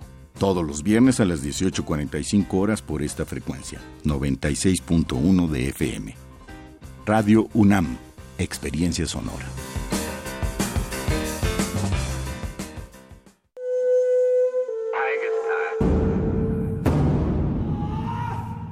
Solo hay dos momentos excelentes para ver una película. El primero fue hace 20 años, en su estreno. El segundo gran momento es hoy. De retinas.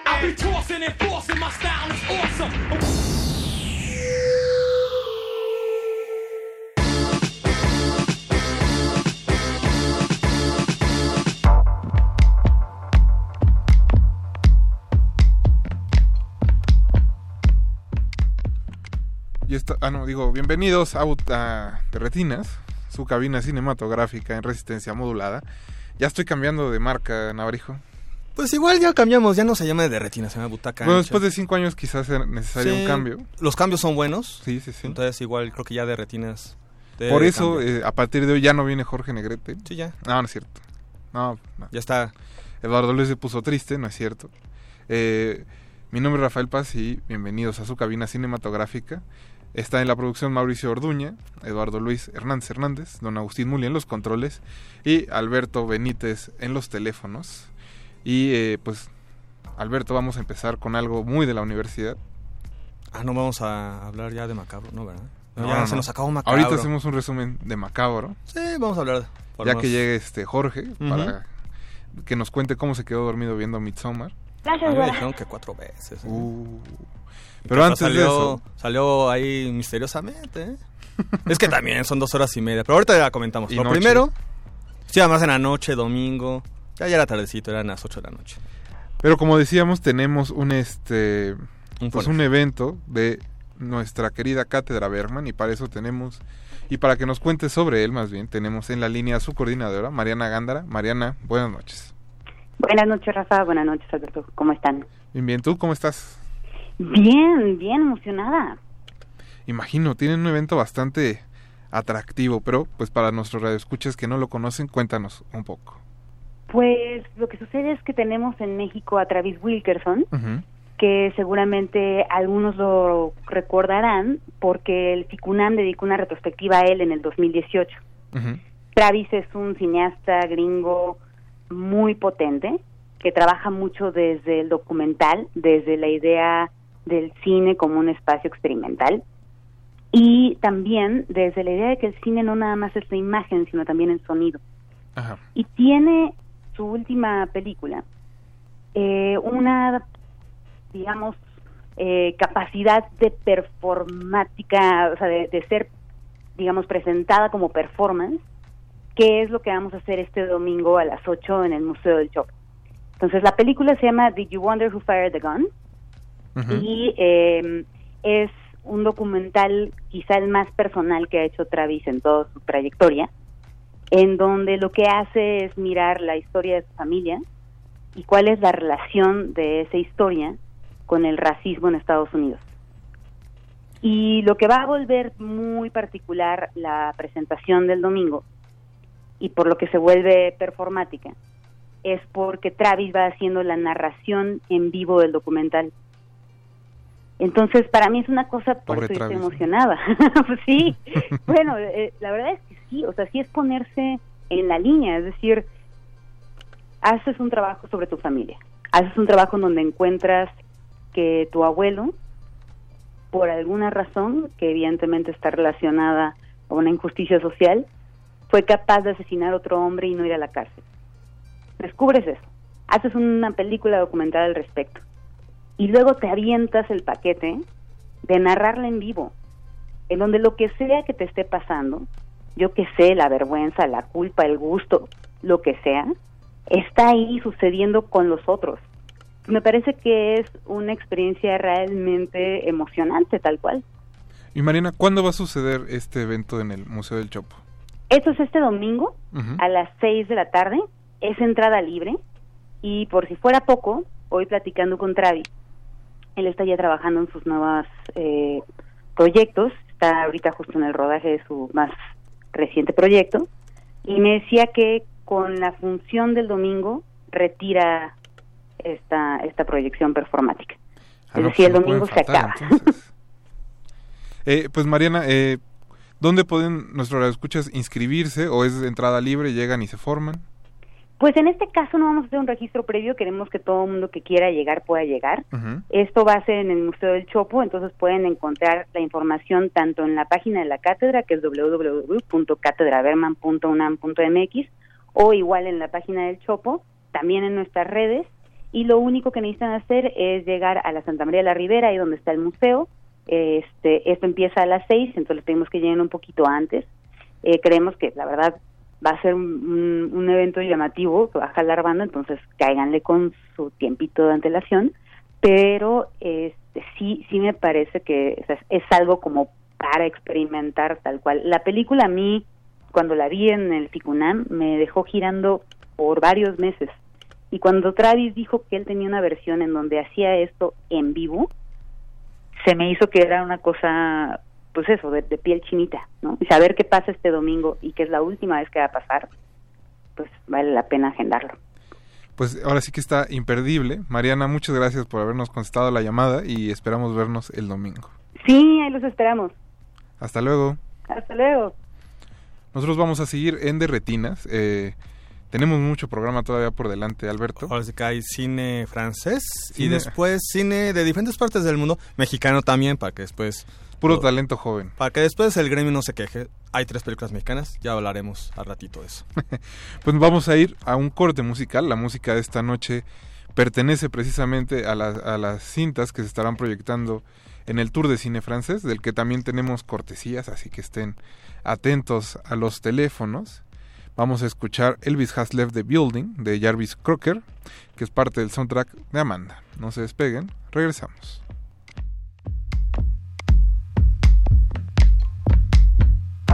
de, retinas.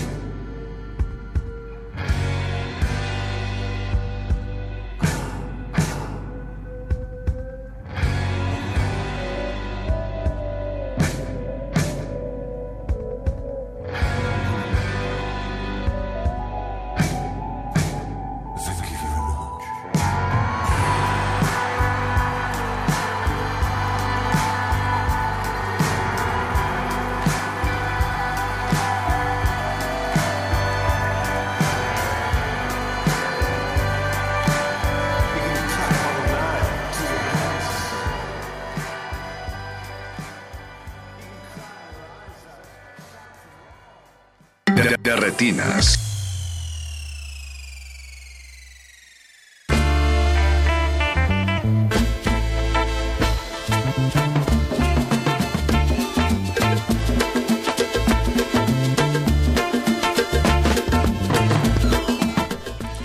estamos de vuelta en Derretinas. Es el 96.1 FM de Radio UNAM y seguimos platicando de cine, Alberto, como decíamos al inicio del programa. Cine francés ahora. Ahora toca un poco de cine francés y para eso tenemos en cabina a Ellen Ficat, vocera del Tour de Cine Francés. Ellen, buenas noches. Buenas noches, muchas gracias por la invitación. ¿Cómo estás? Muy bien, ¿y ustedes? Bien, bien. Pues ya listos, porque ya esta semana inicia la vigésimo tercera edición. Sí, totalmente, arrancamos el próximo viernes en pocos días. Y sí, estamos muy contentos porque la verdad esta edición es muy buena. Hay como siempre siete películas y 15 cortos mexicanos. Y sí, la propuesta es muy ecléctica. Tenemos a cuatro comedias, dos dramas y un thriller. Y la verdad es muy buena. Y hay directores ya bien ubicados del cine francés y otros emergentes. Y eso se me hizo interesante. También eh, con los actores, ¿no? Hay actores muy famosos, tipo Isabel Huppert, pero también hay muchas nuevas caras, así que creo que el público mexicano lo va a disfrutar mucho. Yo creo que es algo que por ejemplo se mencionó en la conferencia de que pues donde estamos acostumbrados a ciertos eh, rostros masculinos femeninos. Por ejemplo, Catherine Frost eh, hemos visto en los últimos años que es una actriz muy recurrente en el tour. Pero este año, si bien está Isabel Rupert, que bueno, es pues como icónica dentro de la escenografía francesa, pues sí vemos muchos nombres. Cuéntanos un poco quiénes son esos nuevos rostros que pues, tenemos que ahora aprendernos los- eh, sus nombres. Sí, claro que sí. Pues hay un actor ahora mm, emergente del cine francés que, por ejemplo, es Vincent Lacoste, Vicent Lacoste. y él eh, tiene un papel muy importante en una película mm, eh, que se intitula Amanda. Él, por ejemplo, ha actuado últimamente con grandes directores franceses, como que se ha, se ha presentado en muchos festivales internacionales. Entonces, por ejemplo, él es una nueva cara. También tenemos a François Civil y Joséphine Japy que actúan en una comedia romántica y ellos también son actores que estamos viendo más y más y más en el cine francés, Ujú. por ejemplo. Ellen, también van a pasar por muchas ciudades del interior de la República, más o menos para que los radioescuchas se den una idea de cuándo, este, bueno, no cuándo, sino de si lo pueden cachar o no. Sí, claro que sí. Uno de los puntos importantes del tour es que justamente arrancamos en la Ciudad de México, pero giramos por todos los estados de la República Mexicana, Ujú. de Aguascalientes a Zacatecas, de A a Z. y sí, vamos a estar en 73 ciudades. Y eso nos da muchísimo gusto porque cada año nos, pues, el tour está creciendo con más salas, más ciudades que participan. Por ejemplo, este año la ciudad de Monclova participa. Entonces eso está, está muy bien porque aunque no vives en la Ciudad de México, puedes disfrutar también de las películas. Además de que algunas se podrá, bueno, de, la- de los años anteriores en, en la plataforma Cinepolis Click, ¿no? Sí, claro que sí. Ujú, Sí, sí. Y ahora, pues, llegando pues a lo importante que es pues los títulos. Como Sí. mencionabas, hay eh, una comedia romántica, también hay un thriller, hay un drama, comprende que es Amanda, ahorita que me lo mencionabas. Una película de época. Hay una película de época que además está muy divertida, que es este Cyrano Cyrano Mon Amour. Mon Amour, que está muy divertida, que además también hace mucho juego con el cine mismo, como el inicio del cine mismo. Entonces, pues no sé con cuál quieras empezar. Pues podemos empezar por orden casi Mm, alfabético, ¿no? orden. Sí, porque no queremos destacar una más que otras. Mm. La verdad son todas iguales de importancia. Pues sí, entonces traemos a Amanda, que se presentó el año pasado en el festival de, en la muestra de Venecia. Esa película, pues es quizás la más difícil del tour por el tema que toca, pues habla de los atentados que hubo en París en 2015. Pues todavía esos eventos dramáticos todavía están muy frescos en la memoria de los parisinos y de los franceses, así que el director se arriesgó a tocar el tema, pero lo hace con una puesta en escena muy púdica, casi minimalista, y pues sigues el cotidiano de los de unos como de tres personas que antes y después del atentado, ¿no?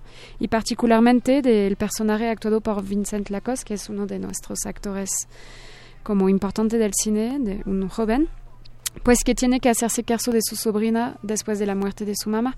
Entonces él pasa básicamente de la, de la de- despreocupación, porque es un casi un adolescente, ¿no? Ujú. Al duelo y a la paternidad. Es un papel muy fuerte para él. Y la verdad la película es muy buena porque a pesar de todo te habla de la resiliencia, ¿no? De la capacidad que cada uno tiene de recuperarse después de pues de dramas, ¿no? Como Una pérdida tan, tan importante, ¿no? Sí, en- Mm. es, es una película así también súper importante porque es una de las primeras que hay después de estos Mm. eventos horribles que ocurrieron en 2015. Ujú. Así que sí, es una película fuerte, pero se la recomiendo por la puesta en escena, por, porque también es una película luminosa en el sentido que es, a final de cuenta, optimista. Esperanzador un poco, ¿no? Sí, sí, sí. Siguiendo el alfabeto, tenemos después Blanca como la nieve. Sí, esa es una película en otro registro, es muy divertida, muy subversiva, porque la directora se quería divertir. Es una mujer que dirige, que es Anne Ujú. Fontaine, ella es bastante famosa en Francia. Y pues ella quería divertirse con un cuento famoso de todos, ¿no? Que es Blanca Nieves. Y mm, pero aquí es como es una película muy subversiva, ¿no? Nada que ver con Disney. no hay príncipes azules, no hay una chica en búsqueda del príncipe azul, sino una chica que busca encuentros y es una oda a la emancipación femenina. Es una película muy divertida, a mí me encantó. También la fotografía es, es muy padre, como muy cuidada, así que es una gran película con Isabelle Huppert, que es nuestra actriz con una A mayúscula. La, este... Digamos que es como la embajadora. En, sí, totalmente, sí. Ellen, pues antes de continuar, te escuchamos un poco más de música. Ah, bueno, antes de ir al corte también eso. Tenemos eh, cinco pases dobles para que vayan al tour en septiembre y octubre en su cine comercial más cercano. Esa cadena. en esa cadena más cercana que tengan eh, a la mano. Son nada más boletos para usar en el tour, obviamente. Tienen vigencia durante septiembre o octubre.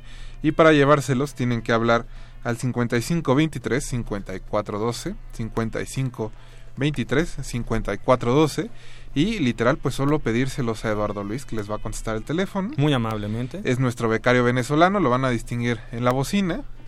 Así que pues llamen, muchas gracias a todos los que nos están escuchando. Por ahí Pablo Extinto ya nos dijo que pusimos a Jarvis Crocker de casual de este por error. Pablo anda un poco No, pues como que mala onda, sí, no, muy mala onda. Sí tiene que sentido con, con el tour. Eso sí, es de una película del tour, como decíamos antes del corte, de Amanda. Eh, también está por ahí ya David García, Mónica Areaga, eh, Leslie Solís, Dianela Torres, Gina Cobos, Saludos a todos. Esther Bernal. Saludos a todos los que nos están escuchando. Gracias. A los que no también. Los vamos a dejar con un poco más de música del sur de del cine francés. Sigue eh, Las Flamas de Maut, de Bruno Collot, que es parte del soundtrack precisamente de Blanca como la nieve. No se despegue.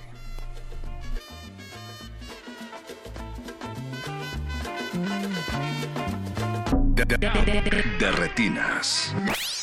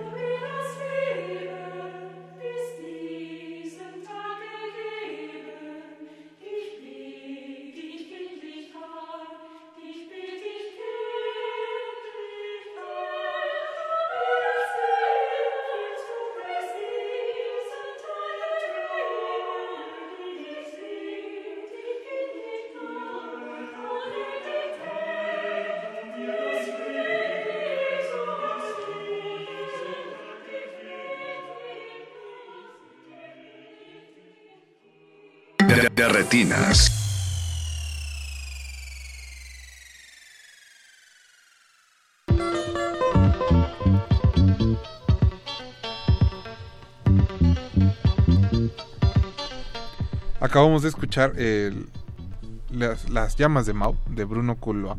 Ya nos ya me corrigió Ahora sí. Nuestra Está invitada. Seguimos platicando con Ellen, que es la vocera del Tour de Cine Francés. Eh, ya nos dijiste dos películas, Ellen, eh, pero todavía quedan cinco, si no estoy haciendo mala cuenta. Así es. ¿Qué más tendremos en el tour? Sí, pues una que a mí me encantó, que se intitula Cyrano Mon Amour, es ópera Ujú. prima de Alexis Michalik, que es también director de teatro y actor fran- francés. Ujú. Y justamente en esta película junto a sus dos pasiones, ¿no? el, el cine y el teatro, y nos enseña pues cómo se escribió y montó la obra Cyrano de Bergerac, que está considerada como la obra de teatro más emblemática del teatro francés. A nosotros los franceses nos encanta Cyrano de Bergerac porque encarna el espíritu francés, ¿no? De romantismo, de inteligencia, de... No es un personaje que siempre logra las cosas, pero siempre lo hace con mucho espíritu. Y No, y, entonces... que, y que, perdón por interrumpirte, Ajá. que cada determinado tiempo el cine francés también regresa como a él, ¿no? Y de Sí. hecho en la misma película, ya verán, pues hacen una referencia justamente. Ajá. justamente a eso.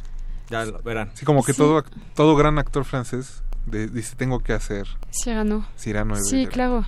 Entonces te cuenta todo el génesis de la obra y entonces es muy padre porque, pues sí, te das cuenta de que antes de ser el éxito que conocemos, pues todo fue caótico, ¿no? Como el escritor no tenía mucha inspiración, después para montar al teatro, pues hubo miles de aventuras, ¿no? Entre actores caprichosos, a- eh, productores corruptos, escritores celosos, fue toda una aventura, pero Ujú. logró hacer una obra increíble. Así que sí, la, la película es una oda al teatro, a los escritores, a la inspiración, es una película muy linda.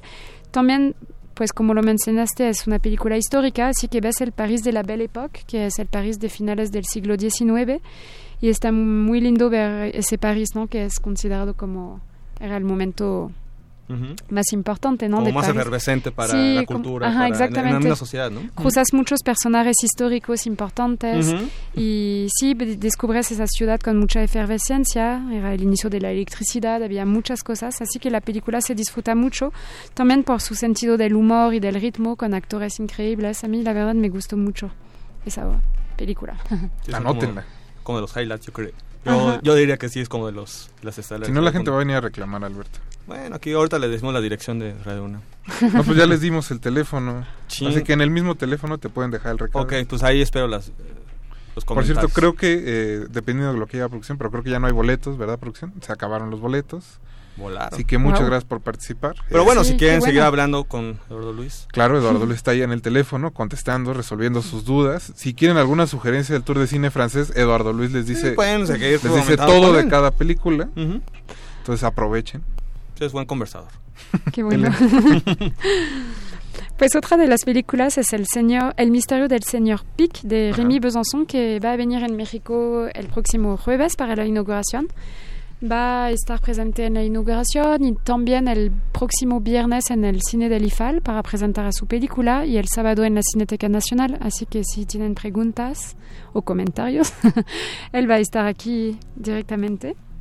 Lo, cual nos da muchísimo gusto porque es un gran director de cine en Francia que ha hecho muchas comedias y siempre con mucho éxito, tanto de la crítica como del público. Y pues aquí presenta una, una película que está basada en una- un libro de David Fuenquinos, que es un gran autor francés. Y lo padre de la película es que es un thriller, pero no se busca a quién mató a quién, sino a quién escribió una obra, ¿no? No hay ni una gota de sangre ni violencia, pero sí te atrapa la historia, quieres ir viéndola hasta el final. Además de un escritor como improbable, ¿no? Ajá. A partir de eso, un crítico literario quiere saber bueno, quién demonios escribió este libro tan aclamado, pero que es improbable que lo que haya lo escrito haya esta escrito. persona, ¿no? Sí, totalmente, así que es toda una encuesta.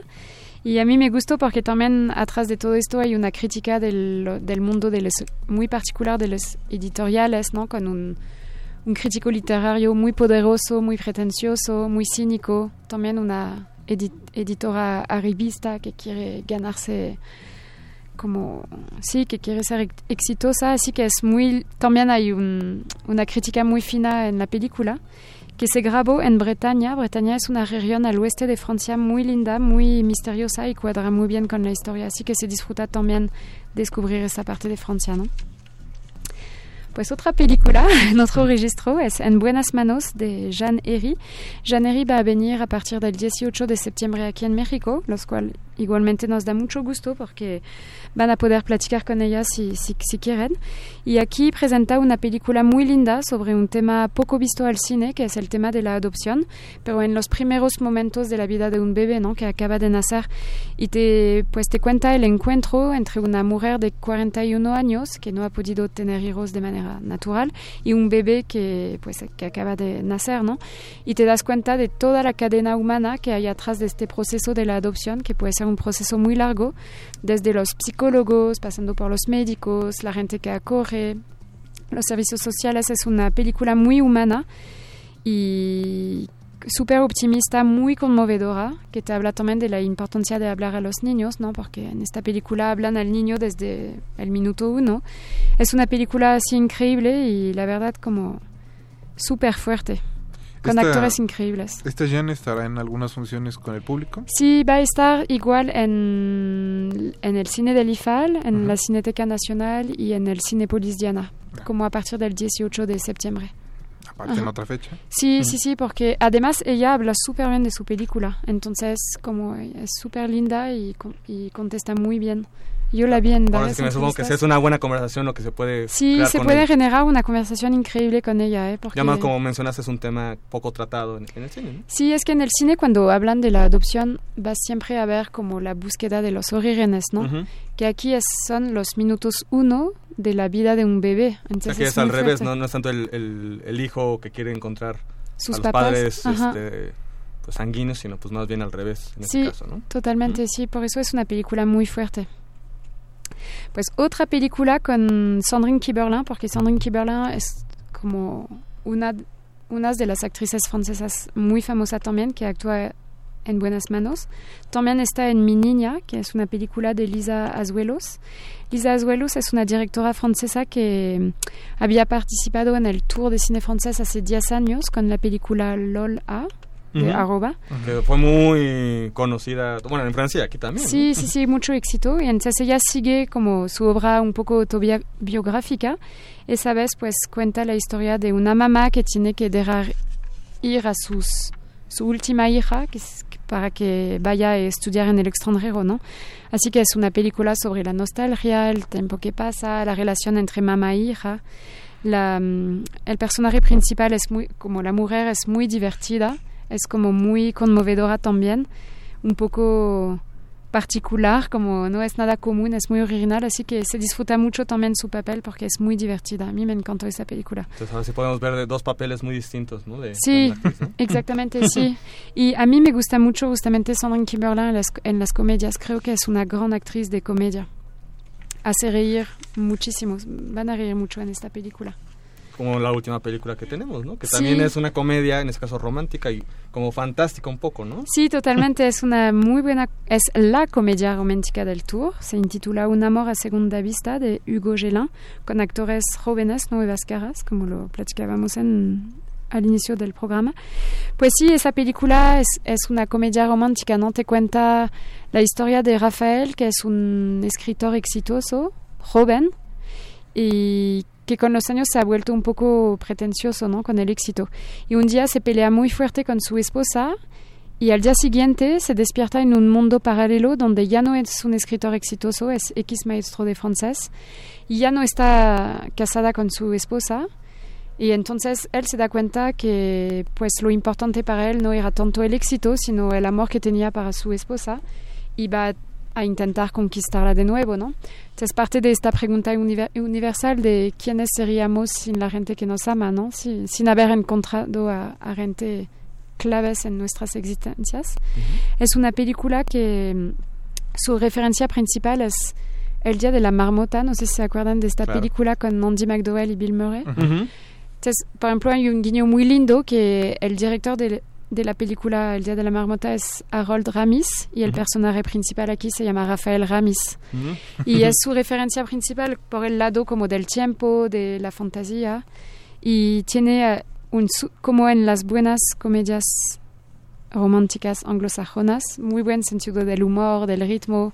Y como buena química de los personajes. ¿no? Sí, son Ujú. súper, es un dúo increíble con mucho carisma. Ujú. Así que sí, se disfruta mucho esa película. Ves mucho París, entonces es muy buena. A mí me encantó.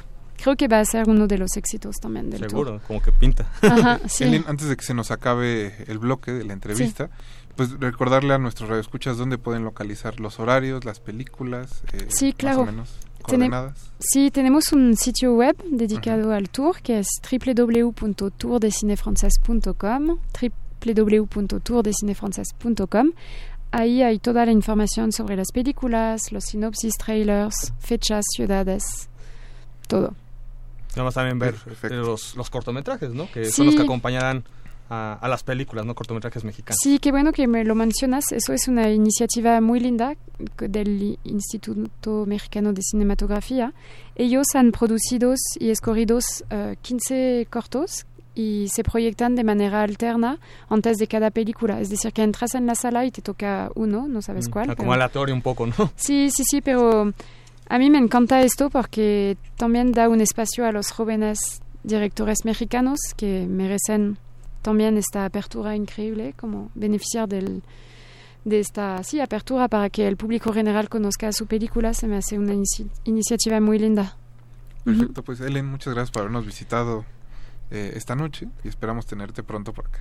Sí, pues muchas gracias a ustedes, me dio mucho gusto. Esperamos verlos en las salas. No, seguro, ¿eh? Qué bueno, muchas gracias. Y para los que llamaron para boletos, eh, los ganadores son Ana María Quesada Paulí, Julio Camacho, David García San Pedro.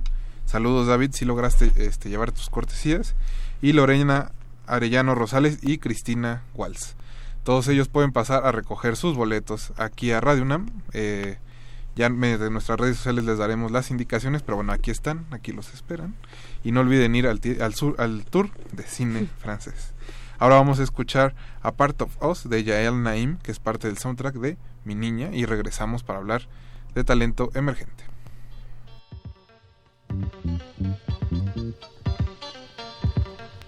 De, de retinas. If you don't know Jurassic Park, you don't know shit.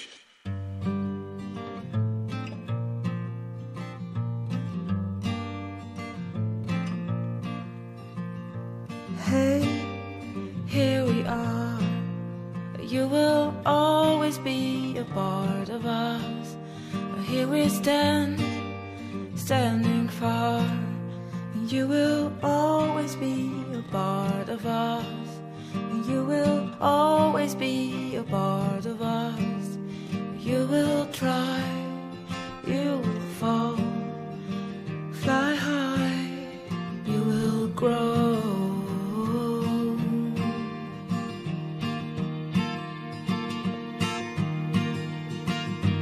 I will be the sky, be back to your heart, be back to your home. Yes, I will fill your eyes, be back to your light, be back to your song. I will be the sky, be back to your heart, be back to your home. Yes, I will fill your eyes, be back to your be back to your song. Hi, be back to your home.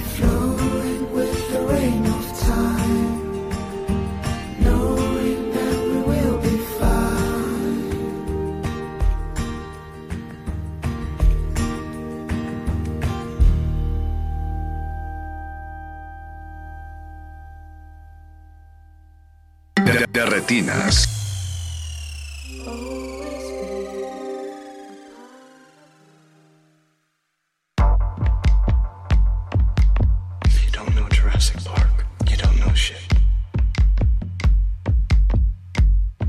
Ya estamos de vuelta en Derretinas y este es nuestro último bloque. Lo sentimos. Ah, no es cierto.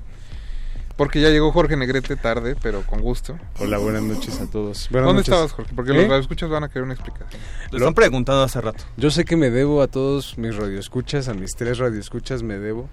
Eh, he de decirles que tengo una muy buena razón para haber llegado tarde, que es eh, les traje al invitado de esta noche. Ah, fuiste Al- por él. Fui por él. Qué porque. Personalmente. Personalmente, de otra forma, no hubiera estado aquí, pero aquí lo tienen. Qué bonito. Es que además estaba preocupado Pablo Extinto. Dijo, ¿dónde está? Ya lleva como cinco tweets.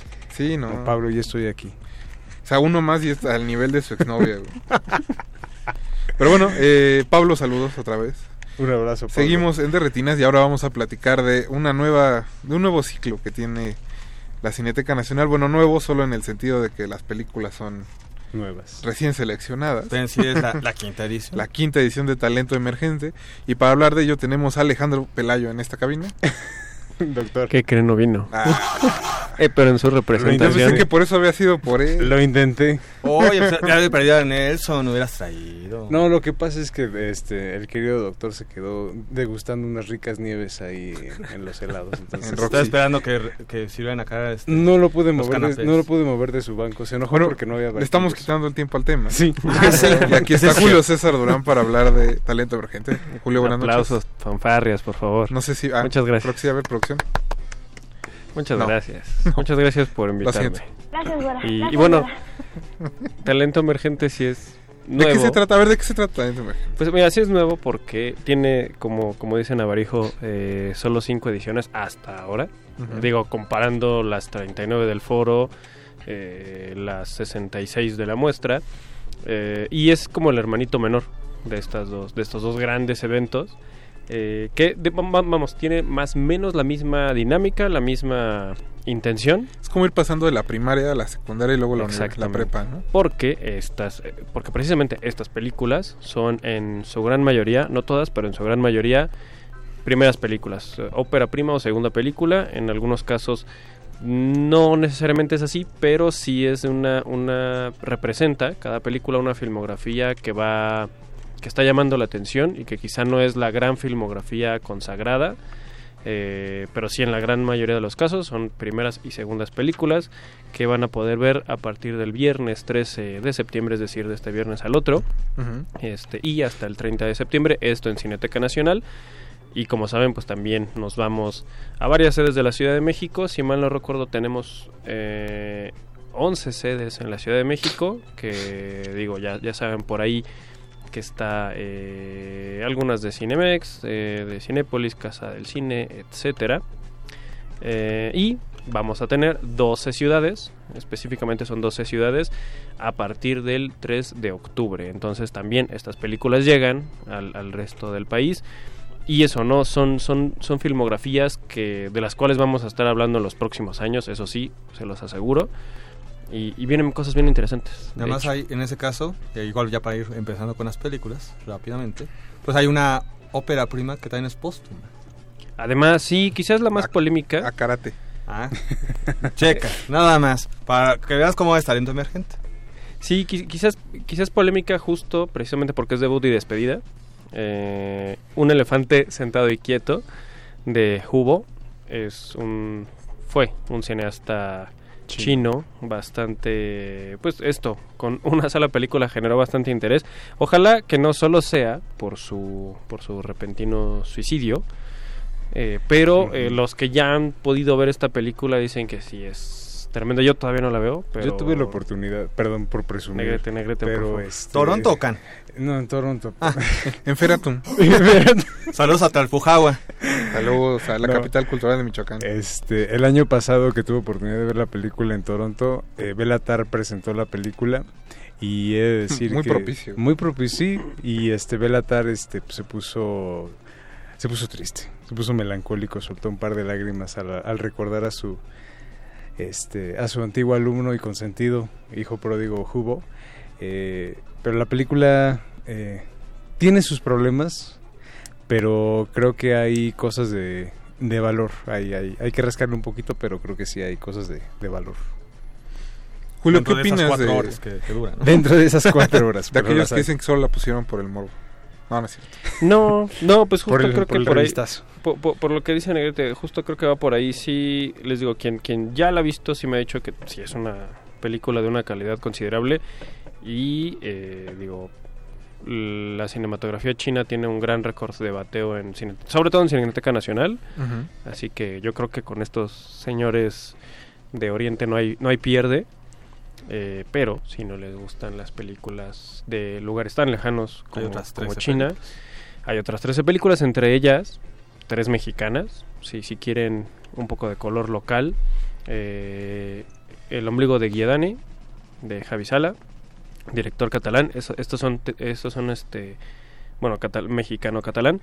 Eh, es, es curioso porque tenemos esta, tenemos eh, los paisajes de Rodrigo Cervantes, que él sí es mexicano, pero eh, afincado en, en las Europas, y Luciérnagas, también película mexicana, y también dirigida por una, una cineasta extranjera, una, una cineasta iraní, bueno, también iraní-mexicana, eh, y, la- y las tres tocan temas muy coyunturales, eh, tocan temas de privilegios, de clases acomodadas en, en- en dos de los casos, homosexualidad, migración, racismo, Marginación. marginación, pero las tres creo que de una manera muy, muy, muy fina, muy, eh, vamos, sin, sin ser condescendiente con sus personajes, sin ser, y mucho menos con los espectadores, eso sí, si, si están ah, ya hartos de, de ver películas que tratan al espectador como, pues como tonto. Esto está muy lejos de, de hacer eso, así que de verdad vengan a ver Sobre estas todo creo que en películas. las- de las tres, pues Luciérnagas, creo que es la que engloba Sí. mejor todo esto, esa sutileza, pero sí, las, tres creo que, que se van conectando de algunos, algunos puntos, ¿no? Sí, sí, sí. Y les digo, son películas mexicanas, eh, casos particulares que son eh, realizadores extranjeros haciendo cine aquí en México, eh, afincados aquí en México, y, están haciendo un cine muy interesante, mezclando esta idiosincrasia, esas dos idi- idiosincrasias, ¿no? La mexicana y la, y la, y la, y la de fuera, ¿no? Entonces también vale mucho, mucho la pena. El ombligo de Guiedani particularmente es la que abre eh, el próximo, bueno, desde el viernes al otro, eh, Talento Emergente. No, y que se ha pasado por varios festivales y en todos ha dejado, creo, buenos comentarios. No he escuchado hasta Sí, ahorita sí. a nadie que, que se queje.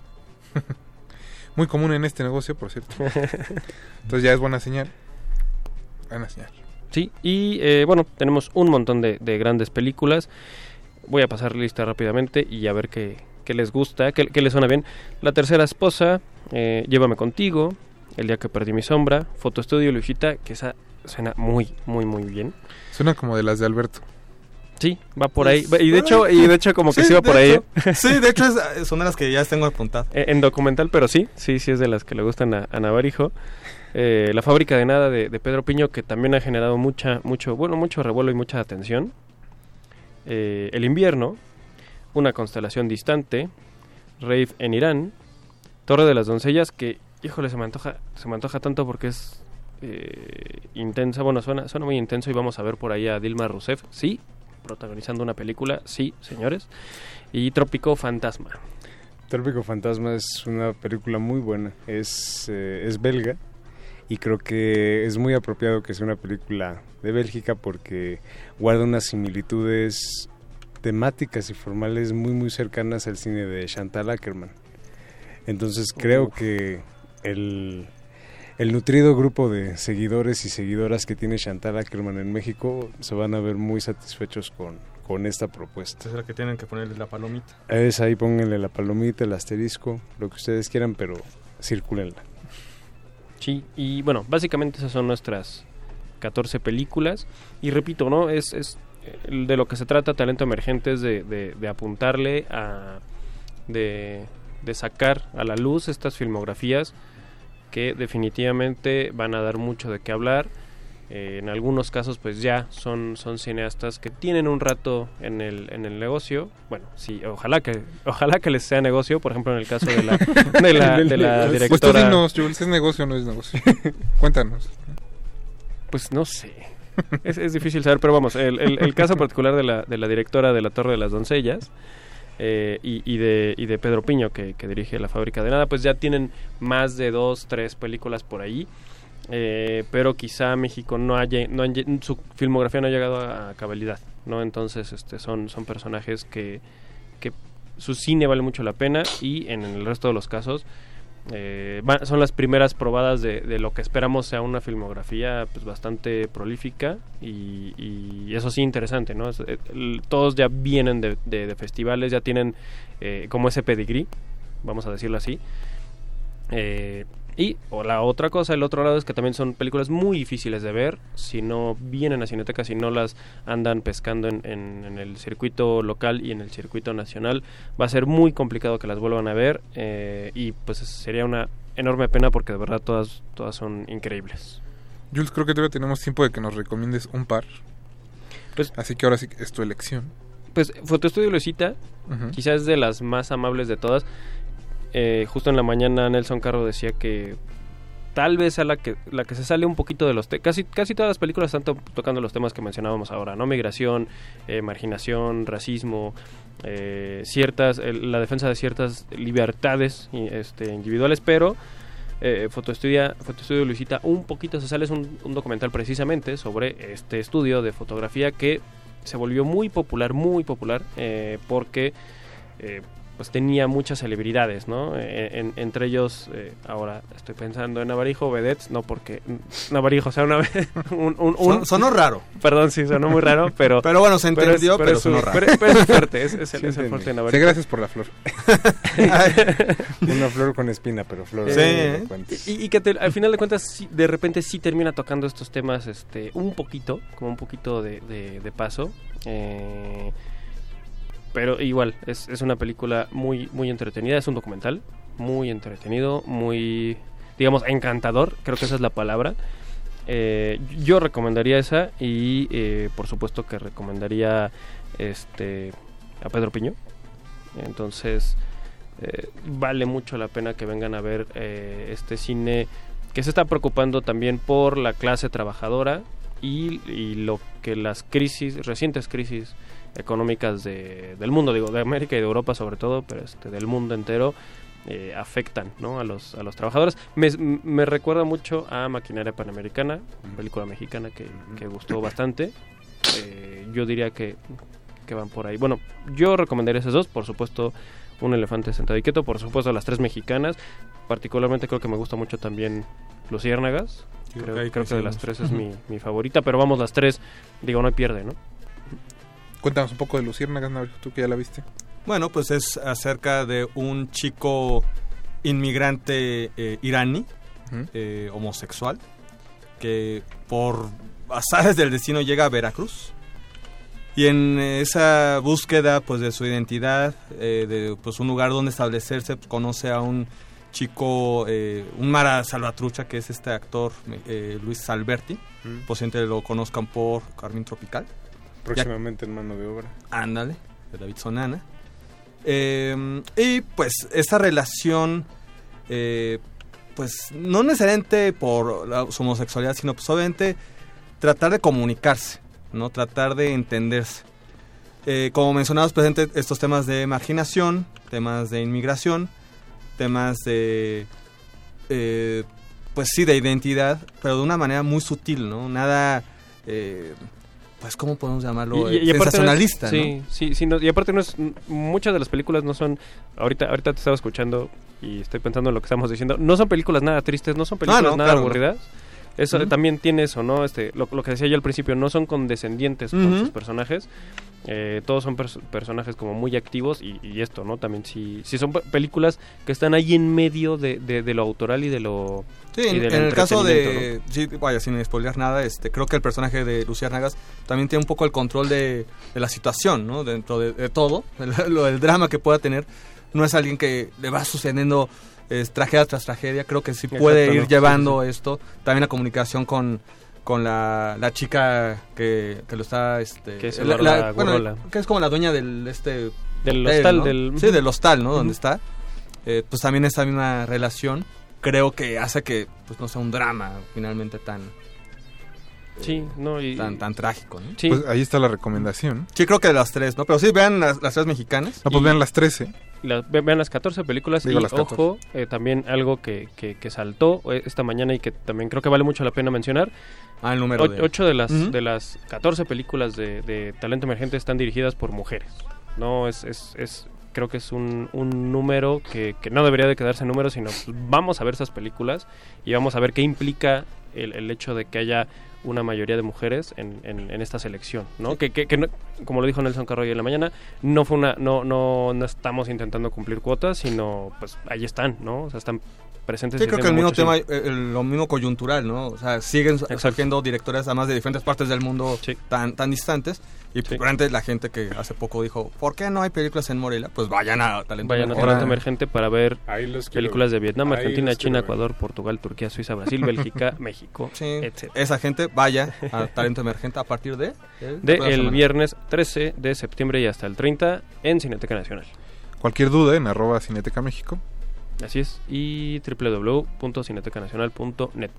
Eh, antes de irnos, le mandamos un saludo también a No Tengo Otro Nombre, arroba Hombre Pantalla, que nos pregunta de nuestras recomendaciones del tour. Pues el, el, Ellen Ficat, que es la vocera, recomendó ver Amanda y Alberto aquí recomendó ver Cirano, mi amor. Y en general, pues... eh, ah, y también este, recomendaría El misterio del señor Pic, que, que es este thriller dentro de la programación de, del Tour de Cine Francés número 23. Ahí está, pues duda resuelta. Nosotros vamos a concluir otro de Retinas. Muchas gracias por habernos estado escuchando. Jorge, qué bueno que llegaste. Muchas gracias, muchachos. Aunque se van a presumir de que la vio en Toronto. ¿no? Sí, sí, sí. Nada más Oye, eso pues es que es, un detalle nada más. A echar el charolazo. Echar el charolazo.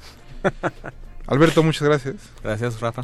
Julio César Durán. Muchas gracias. Nos vemos. Llevamos escuchamos 15 días, pronto. digo, dos programas seguidos. Sí, Este, oye, sí, a ver si no son tres. Ojalá.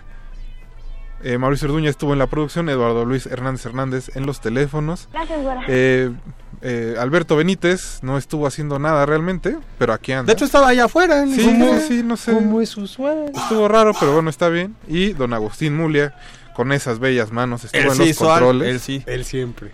Alba Martínez está en continuidad. Mi nombre es Rafael Paz. Los, vamos a- los dejamos en compañía de Resistencia Modulada y nos escuchamos el próximo martes. Hasta luego.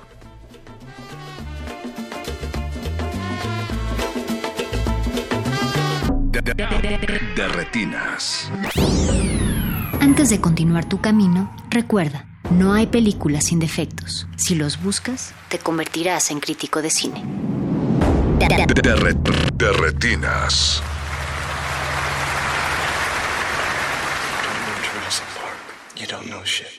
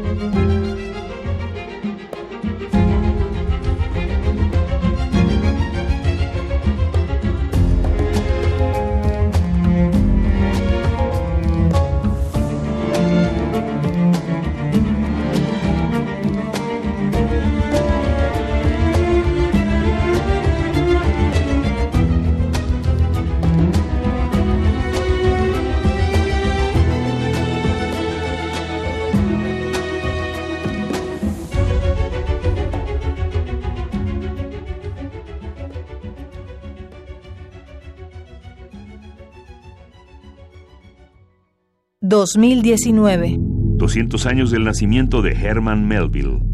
Barleby, el escribiente. Un escribiente es una persona que tiene por oficio copiar escritos o escribir al dictado, así como revisar tales escritos. El verdadero problema para entenderlo radica justamente en la primera parte. ¿Quién es Barleby? Alguien que quiere cambiar los procedimientos de siempre, aunque no sabe exactamente cómo hacerlo diferente. Es simplemente una alegoría de la resistencia.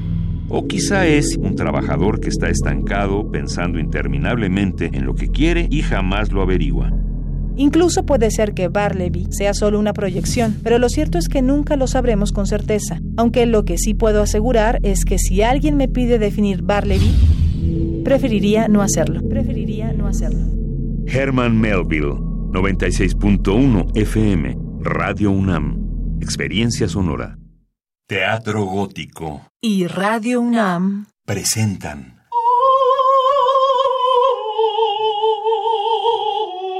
Tabay. La Sombra, basada en textos de Edgar Allan Poe. Dirección Eduardo Ruiz Aviñón. La Shtabai es una hermosa mujer que seduce a los caminantes nocturnos con su voz. Para después asesinarlos cruelmente. Se lleva las almas al fondo de la tierra. Es protegida por los animales. Es una encarnación femenina del diablo. Todos los martes de septiembre a las 20 horas en la sala Julián Carrillo de Radio UNAM. Adolfo Prieto 133, Colonia del Valle, cerca del Metrobús Amores. Entrada libre. Radio UNAM, Experiencia Sonora.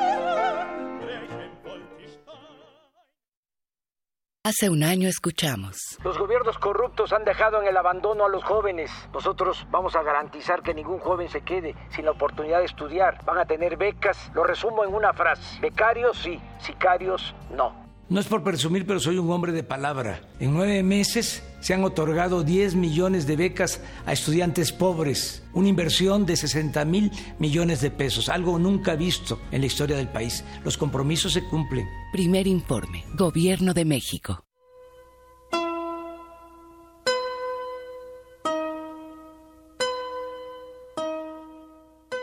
Todo puede tener belleza, aún lo más horrible.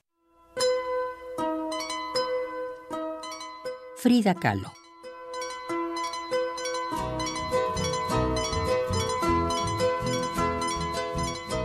Radio UNAM. Experiencia sonora. Como dijo el sabio Playlist Zoo, el viaje de las mil canciones empieza siempre con la primera reproducción.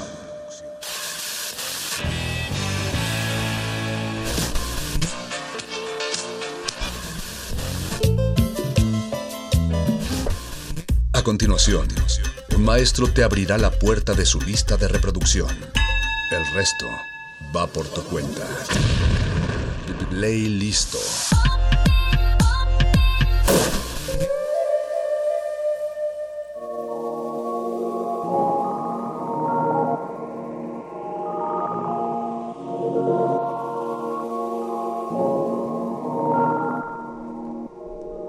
Y así como lo dice la firma, una noche más de playlist, pero esto va en vivo. A veces está bueno distanciarnos de la selección musical que justo corre a veces a cargo de Gordo Luis o del buen Paquito de Pablo, si es que han estado escuchando la última hora de la barra. Pero hoy vamos a enfocar el tiempo que tenemos eh, de aquí hasta las 11 para hablar de la primera edición de Sonar México. Es la primera vez que este nodo de la plataforma de Sonar, la plataforma internacional, tiene su sede aquí en la Ciudad de México. Es la primera edición del festival que implica un enlace entre la música electrónica, la pista de baile, la creatividad y también digamos como el diálogo para estas creaciones, pero quién mejor que el director del festival para que nos platique de esto. Bienvenido Hugo. Hola Beto, muchas gracias por la eh, invitación y muy contentos de, de, venir a platicarles aquí un poquito de este bebé que llevamos cocinando un rato y que finalmente verá la luz este 5 de octubre. Bien, bien, bien. Ahora tal vez para la audiencia que no está familiarizada con Sonar, eh, digamos en, un resumen, eh, Sonar empezó como un festival hace ya 26 años en Barcelona. Me parece que algunos de sus fundadores todavía están activos, lo cual es muy admirable y eh, tal vez empezaron a cambiar sus enfoques, pero justo iba sobre la, la gama de la música electrónica, pero dirigida para las pistas de baile. Y también de manera paralela empezaron a darle espacio a instalaciones audiovisuales, a- al arte digital y como estos pequeños espacios de, diálogos que ya se transformaron más adelante, pero digamos que es como un- una gran bailada internacional. Sí, así es, es un, un festival eh, de música, creatividad y tecnología como su, eh, su nombre o, su tagline lo, lo definen ellos mismos y es de esos festivales que justamente empezó a poner un poquito de atención en la experiencia, no solamente en el tema de la música, sino cómo los asistentes pueden llevarse una experiencia audiovisual, eh, un mensaje cultural y, y, bueno, una sí, este, algo un poquito más allá de únicamente la música desde hace 26 años y como bien decías, ha, ha sido creador de tendencia, ha ayudado a poner la cultura de la música, o más bien la música electrónica en, en un nivel eh, de cultura y, y ha propagado este mensaje por, en muchos territorios del mundo, ¿no? Ha tenido alrededor de 65 ediciones fuera de Barcelona eh, que se han desarrollado en diferentes países y cuando ves la lista sí, sí está cañón, o sea, ha tenido eh, presencia en Seúl, eh, en Hong Kong, en Reykjavik, en, en Latinoamérica ya estuvo en Colombia, en eh, Río de Janeiro, eh, en Bogotá, eh, en Europa también tuvo un- una edición en Roma y pues bueno, es un festival que ha, que ha dado la vuelta al mundo eh, empujando, llevando más allá las, las- los límites de la cultura de la música electrónica. Bien, bien, bien. Ahora, bien como estás mencionando, hay como distintas, hay distintos nodos, como distintas ediciones y territorios. Si se clavan en las redes de, de Sonar, sobre todo creo que en el Instagram o en los distintos sitios, pueden notar que hay una continuidad o digamos que se hace una homogeneización ¿no? de la identidad visual, que eso claramente es un referente, es como algo que de seguro son muy claros e incisivos, pero ¿cuál dirías que tal vez es la esencia o el enfoque que ustedes están trabajando para la edición de Sonar México?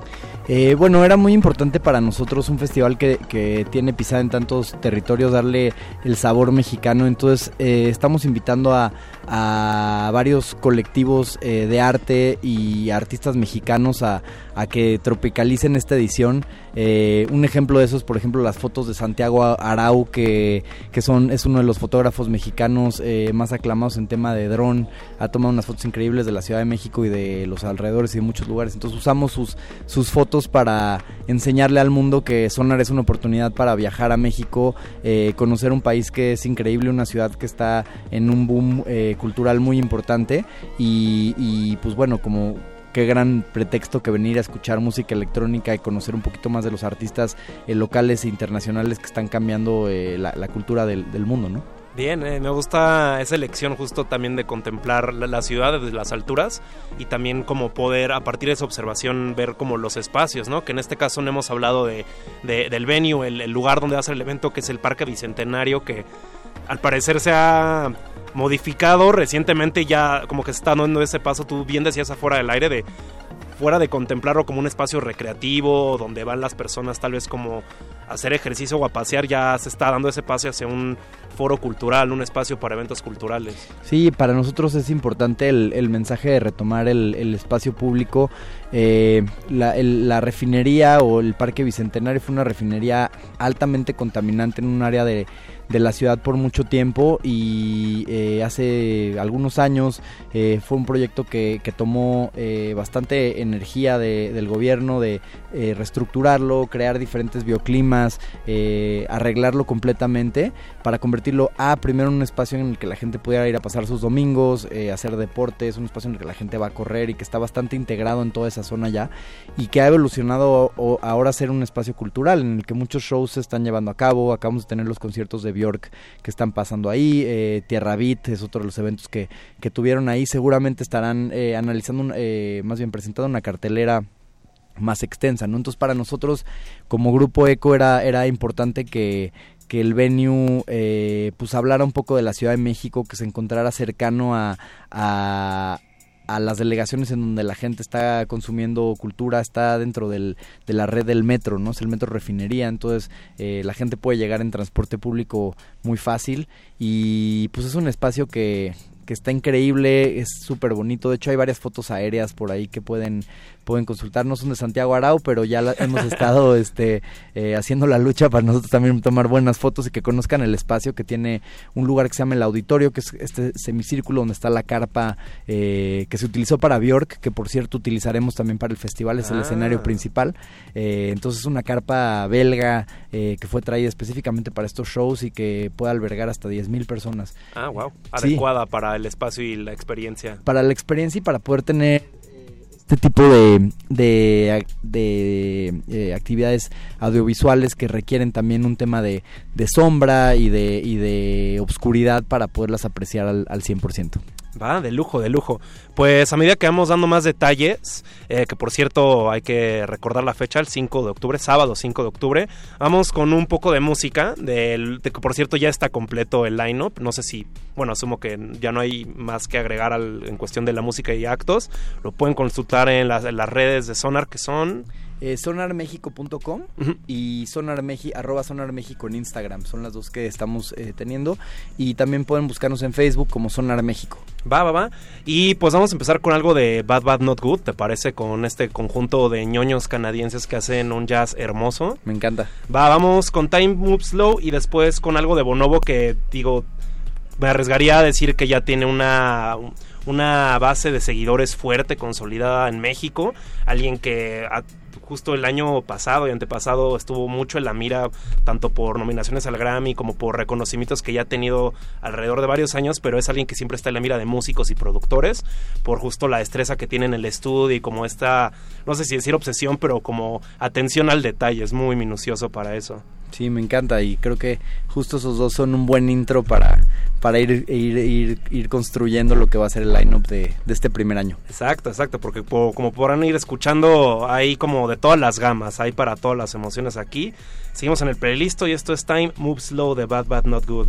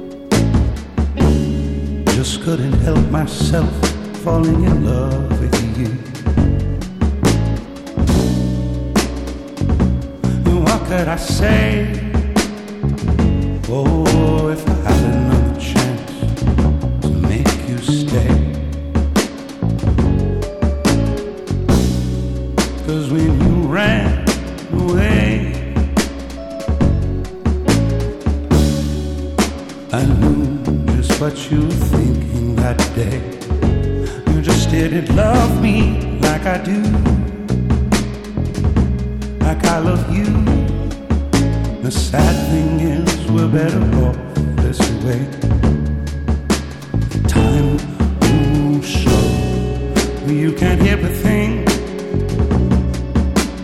Time moves slow when you're lost in the dream. And the time moves slow when you wait by the phone.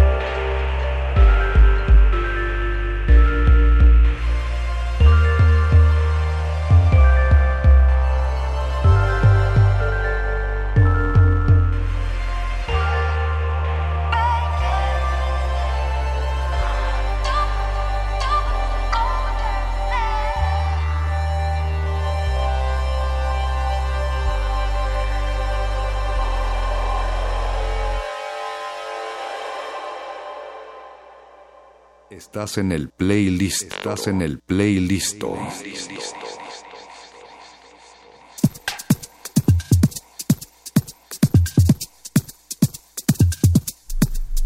de vuelta en el playlist completamente en vivo a través de Resistencia Modulada. Están escuchando Radio UNAM y la canción que acaba de sonar fue Kerala de Bonobo, la cual es parte de su álbum Migration, que fue tal vez de los que más reconocimiento ha tenido o atención. Justo fue nominado, me parece, como mejor álbum de música bailable, si es que así lo traducimos para los Grammy.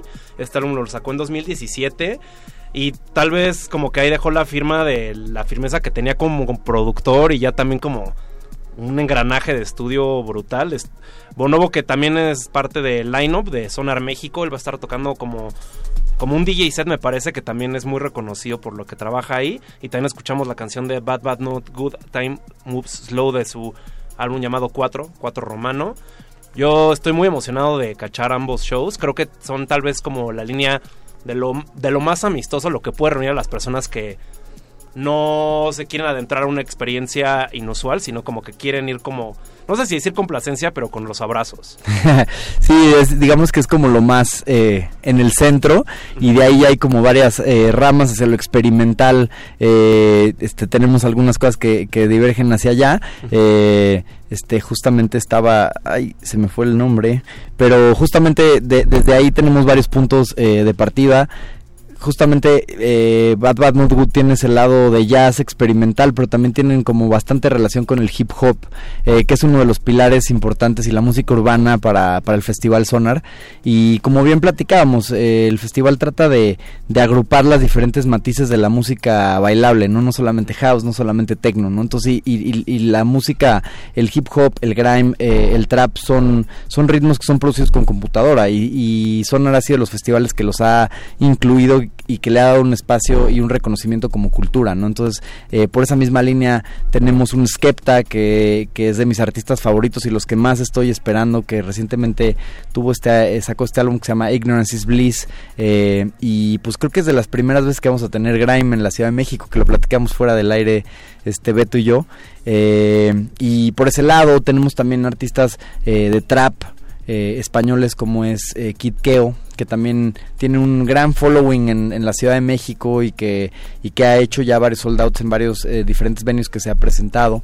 Eh, y pues bueno, Virgil habló que, que sin, sin él cantar y demás es una persona que ha sido eh, muy influyente en el tema de la cultura de la música urbana desde la plataforma de, de diseño, ¿no? Él es el, diseñador, el head designer para Louis Vuitton Nombre, eh, es el creador de la marca Off-White, es una de las personas más cercanas a Travis Scott y, ha tenido, eh, pues siempre lo vas a ver en un backstage que tenga que ver con hip hop y es como el, el DJ de hip hop del momento y como más reconocido, ¿no? Entonces, hablando de matices, creo que justo... Eh, nos va llevando por ahí vas, y, se van conectando todos estos géneros que, que tienen una un centro que es ser música bailable y ser concebida para que la gente se divierta y, este, y pase un buen momento. ¿no? Sí, bien, tú decías fuera del aire, como digamos como trazar eh, la experiencia para que cada persona digamos como que desarrolle o estructure lo, lo que siente, lo que, lo que le pueda asociar a partir de eso, como qué opina de esa experiencia o qué le remite, qué le deja, como que, como que son esos como trazos para que ya estén como las distintas posibilidades de ese esquema.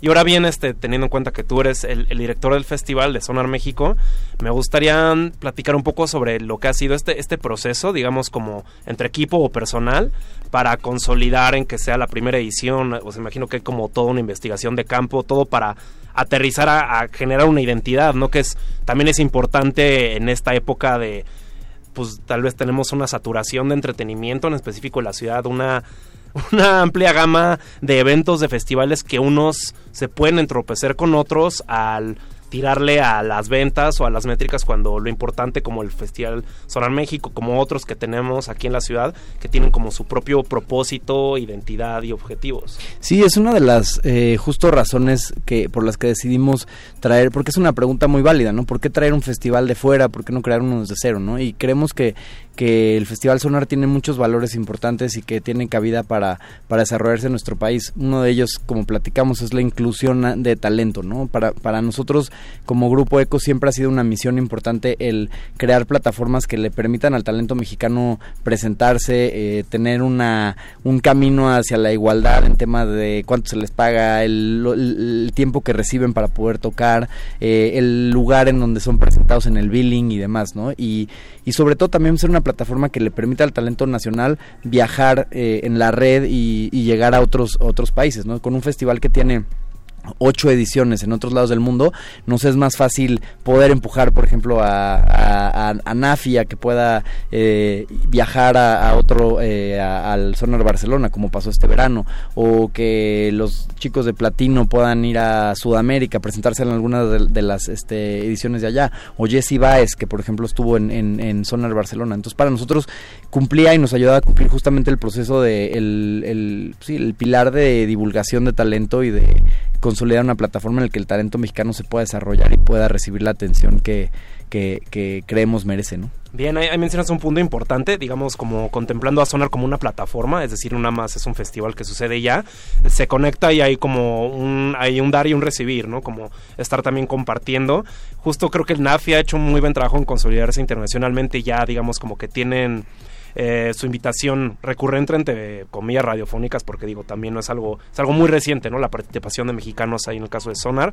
Y a mí me gusta la idea justo esto que trazas de en un escenario cercano próximo de tener un intercambios y presentaciones de talento local en otras ediciones del festival y ver hasta qué colaboraciones hay, ¿no? Tal vez ya hasta como, me imagino que tal vez Berraco, eh, que es este productor de Colombia, que es parte del cartel, puede hasta trabajar con Andrés Séptimo, ¿sabes? Sí, Como claro, esa es la idea, o sea, abrir esas conversaciones entre los artistas y cómo, cómo un festival, más allá de, de ser una, eh, de tener una cuestión transaccional, de compro un boleto y ya fui y se acabó la experiencia, cómo generamos estos eh, links entre los diferentes creadores y pueden generar obra que los ayude a viajar o, o que pueda hacer, eh, generar atención de instituciones gubernamentales que puedan llegar a tener un apoyo, ¿no? Por ejemplo, lo- platicamos también de...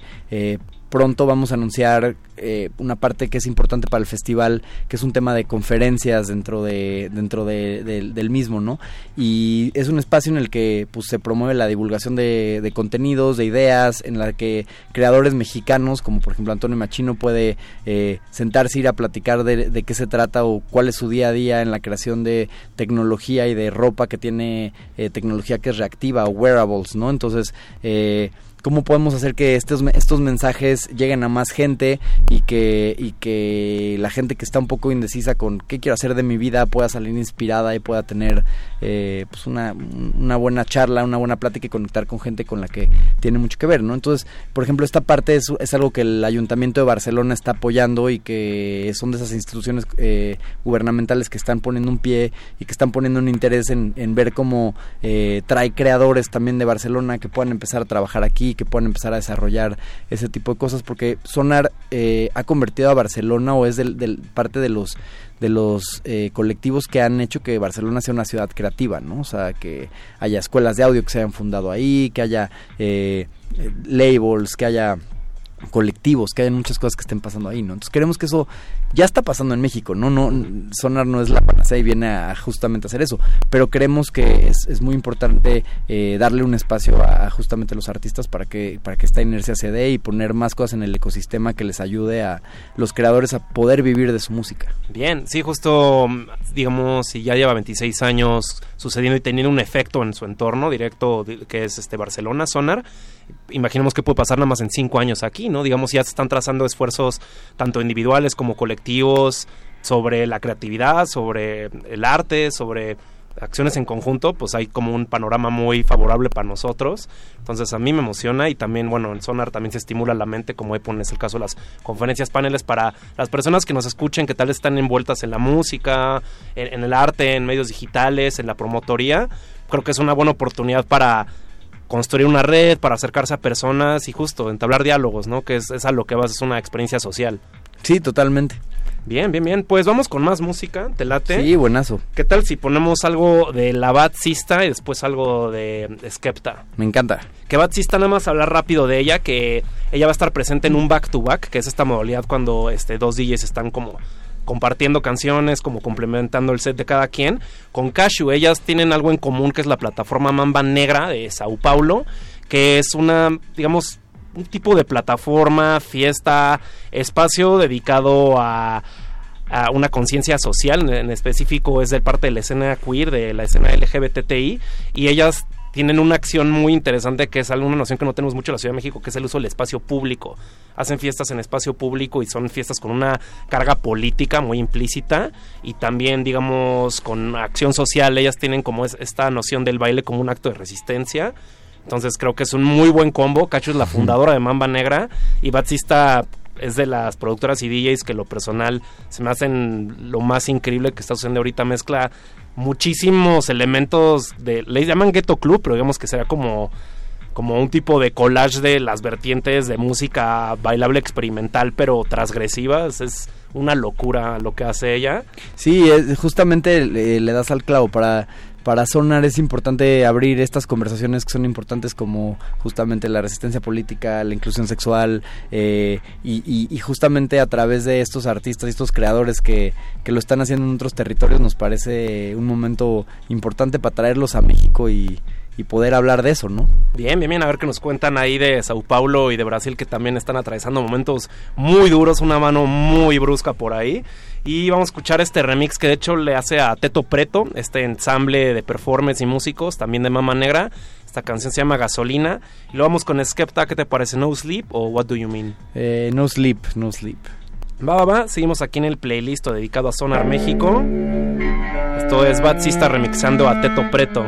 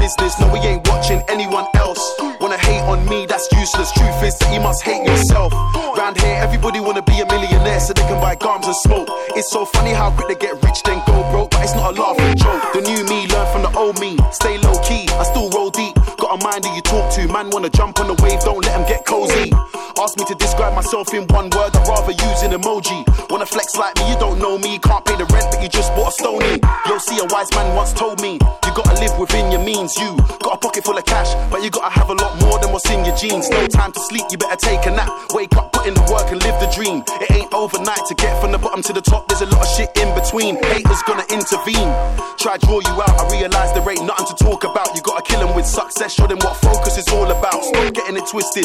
You had a chance to shine, too bad that you missed it. That's what you get for gossiping online. Every day sipping on tea, please get him a biscuit. I'm just minding my business, no, we ain't watching anyone else.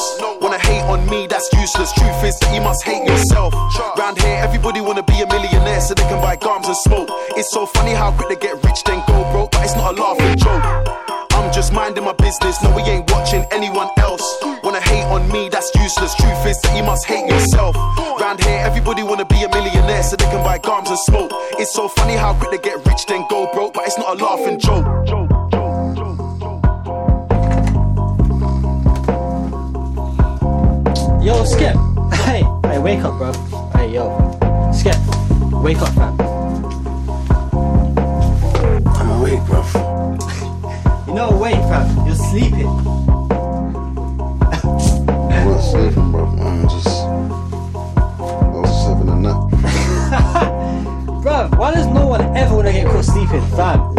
dribbling and also she this room, cuz.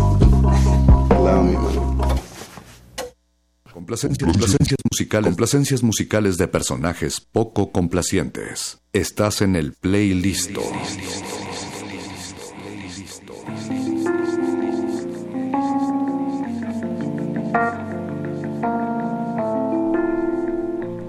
Una vez más, de vuelta en el playlist. Aquí seguimos en vivo, dedicado por completo a Sonar México.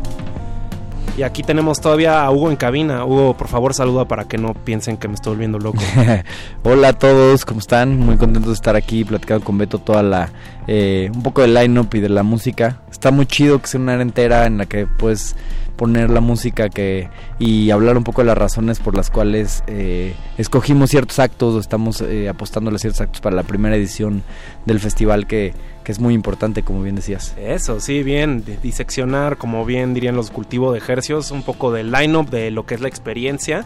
Tal vez estaría bueno mencionar un poco, sobre todo recalcar si nos acaban de escuchar ahorita las personas que no tienen muy presente qué les puedes, qué pueden esperar de Sonar México, un poco de las otras experiencias que implican lo audiovisual, ¿no? Como otros sentidos.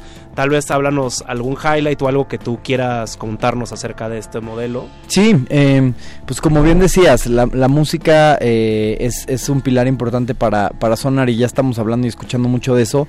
Eh, la creatividad y la tecnología son los otros dos pilares eh, que, son, que son relevantes y vamos a tener dentro, de, dentro del festival eh, una curaduría y una propuesta de, de piezas audiovisuales de arte de varios de los colectivos más relevantes o que mejores propuestas nos hicieron llegar para, para este para este festival. De hecho, esto es una, una premicia porque no... Ah, eso explica, te, te agarré en curva. Eso Exacto, explica cómo se sentía un poco de No, pero, pero me encanta poderles compartir antes que nadie que vamos a tener este algunas piezas de, eh, por ejemplo, Cocolab, que son, Ah, bien. que son es una pieza de Cocolab que es un eh, pues despacho de la Ciudad de México que ha tenido pre- eh, presencia internacional, han estado en muchos festivales a nivel global presentando sus piezas de arte eh, interactivo que, que a mí me gustan mucho en lo personal. Eh, vamos a tener eh, una pieza de estudio temporal que es, está padre la historia porque es una pieza que, que están conceptualizando para Sonar, pero va a vivir también en el abierto mexicano de diseño. Es una eh, colaboración entre, entre Sonar y el, y el abierto mexicano para tener una pieza que va a vivir eh, dentro del festival y que posteriormente una semana después se va a ir a, a- vivir allá. Entonces trata de hacer como un diálogo entre el diseño, la arquitectura y, y- la música, ¿no? Entonces es, es una, es una, una pieza que va a estar eh, dentro del festival. Tenemos a Intus, que también es otro colectivo eh, que va a estar presentando una pieza dentro de uno de los bioclimas de, del, festival y, y varias sorpresas ahí que iremos anunciando para, para enriquecer un poco la, la experiencia visual y las actividades que pasan durante todo el día de, del festival este 5 de octubre. Bien, gracias por compartir eso y, y no aplicar la bomba de humo para evadir la pregunta. Bien, Estuve a Este, punto. pueden checar en sonarmexico.com el sitio, la información que se va a ir actualizando en estos días, eh, porque ya es, digamos, estamos casi un mes. El festival es el 5 de octubre, es el sábado 5 de octubre. Todo se concreta en ese día, las experiencias. Entonces también cheque las redes. ¿Hay alguna red en especial a la que tú, tal vez alguien que no conoce de Sonar, que puede estar descubriendo en específico? Tal vez, a mí me gusta Instagram por lo visual. Sí, no sé- Instagram nos eh, pueden eh, enterarse. Tenemos como que unas infografías de los diferentes artistas. Tenemos unos videos muy, muy padres que un poco agrupan a los artistas por grupo. Entonces tenemos uno de urbano en el que se presentan todos los exponentes. Uno de tecno eh, que, que también está Richie Hottin, está Charlotte DeWitt.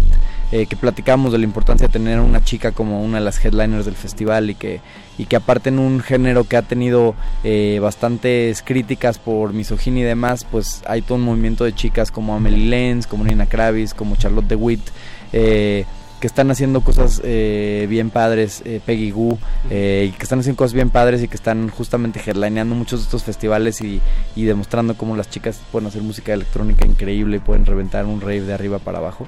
Eh, y son estos contenidos que un poco te pueden ir llevando por la guía de, de cuáles son los diferentes géneros del festival, eh, cuál es el venue, eh, cómo llegar, cómo, cómo acercarte. Entonces Instagram creo que es muy visual y si quisieran encontrar información de precios de los boletos, sistema de venta, que los boletos están a la venta por Ticketmaster, pueden meterse al sitio que es sonarmexico.com, que tiene unas secciones y que está muy bien desglosado y muy bien organizada toda la información. Bien, bien, bien. Sí, la verdad es que luego como asistentes a un festival estamos un poco mal acostumbrados. Creo que a veces lo contemplamos como un servicio que ya se venga todo machacado, todo listo. Digo, está bien, por un lado también es un ejercicio medio complicado para el equipo de comunicación, pero digo, al mismo tiempo es pues es justo, ¿no? Como hacer un tipo de instructivo, cómo, cómo dejas todo claro para que no haya ninguna duda en un escenario ideal. Sí, justamente eh, en eso ayuda mucho eh, Sonar, que son como muy, muy clavados eh, de la comunicación visual y de cómo se tienen que ver los diferentes artes.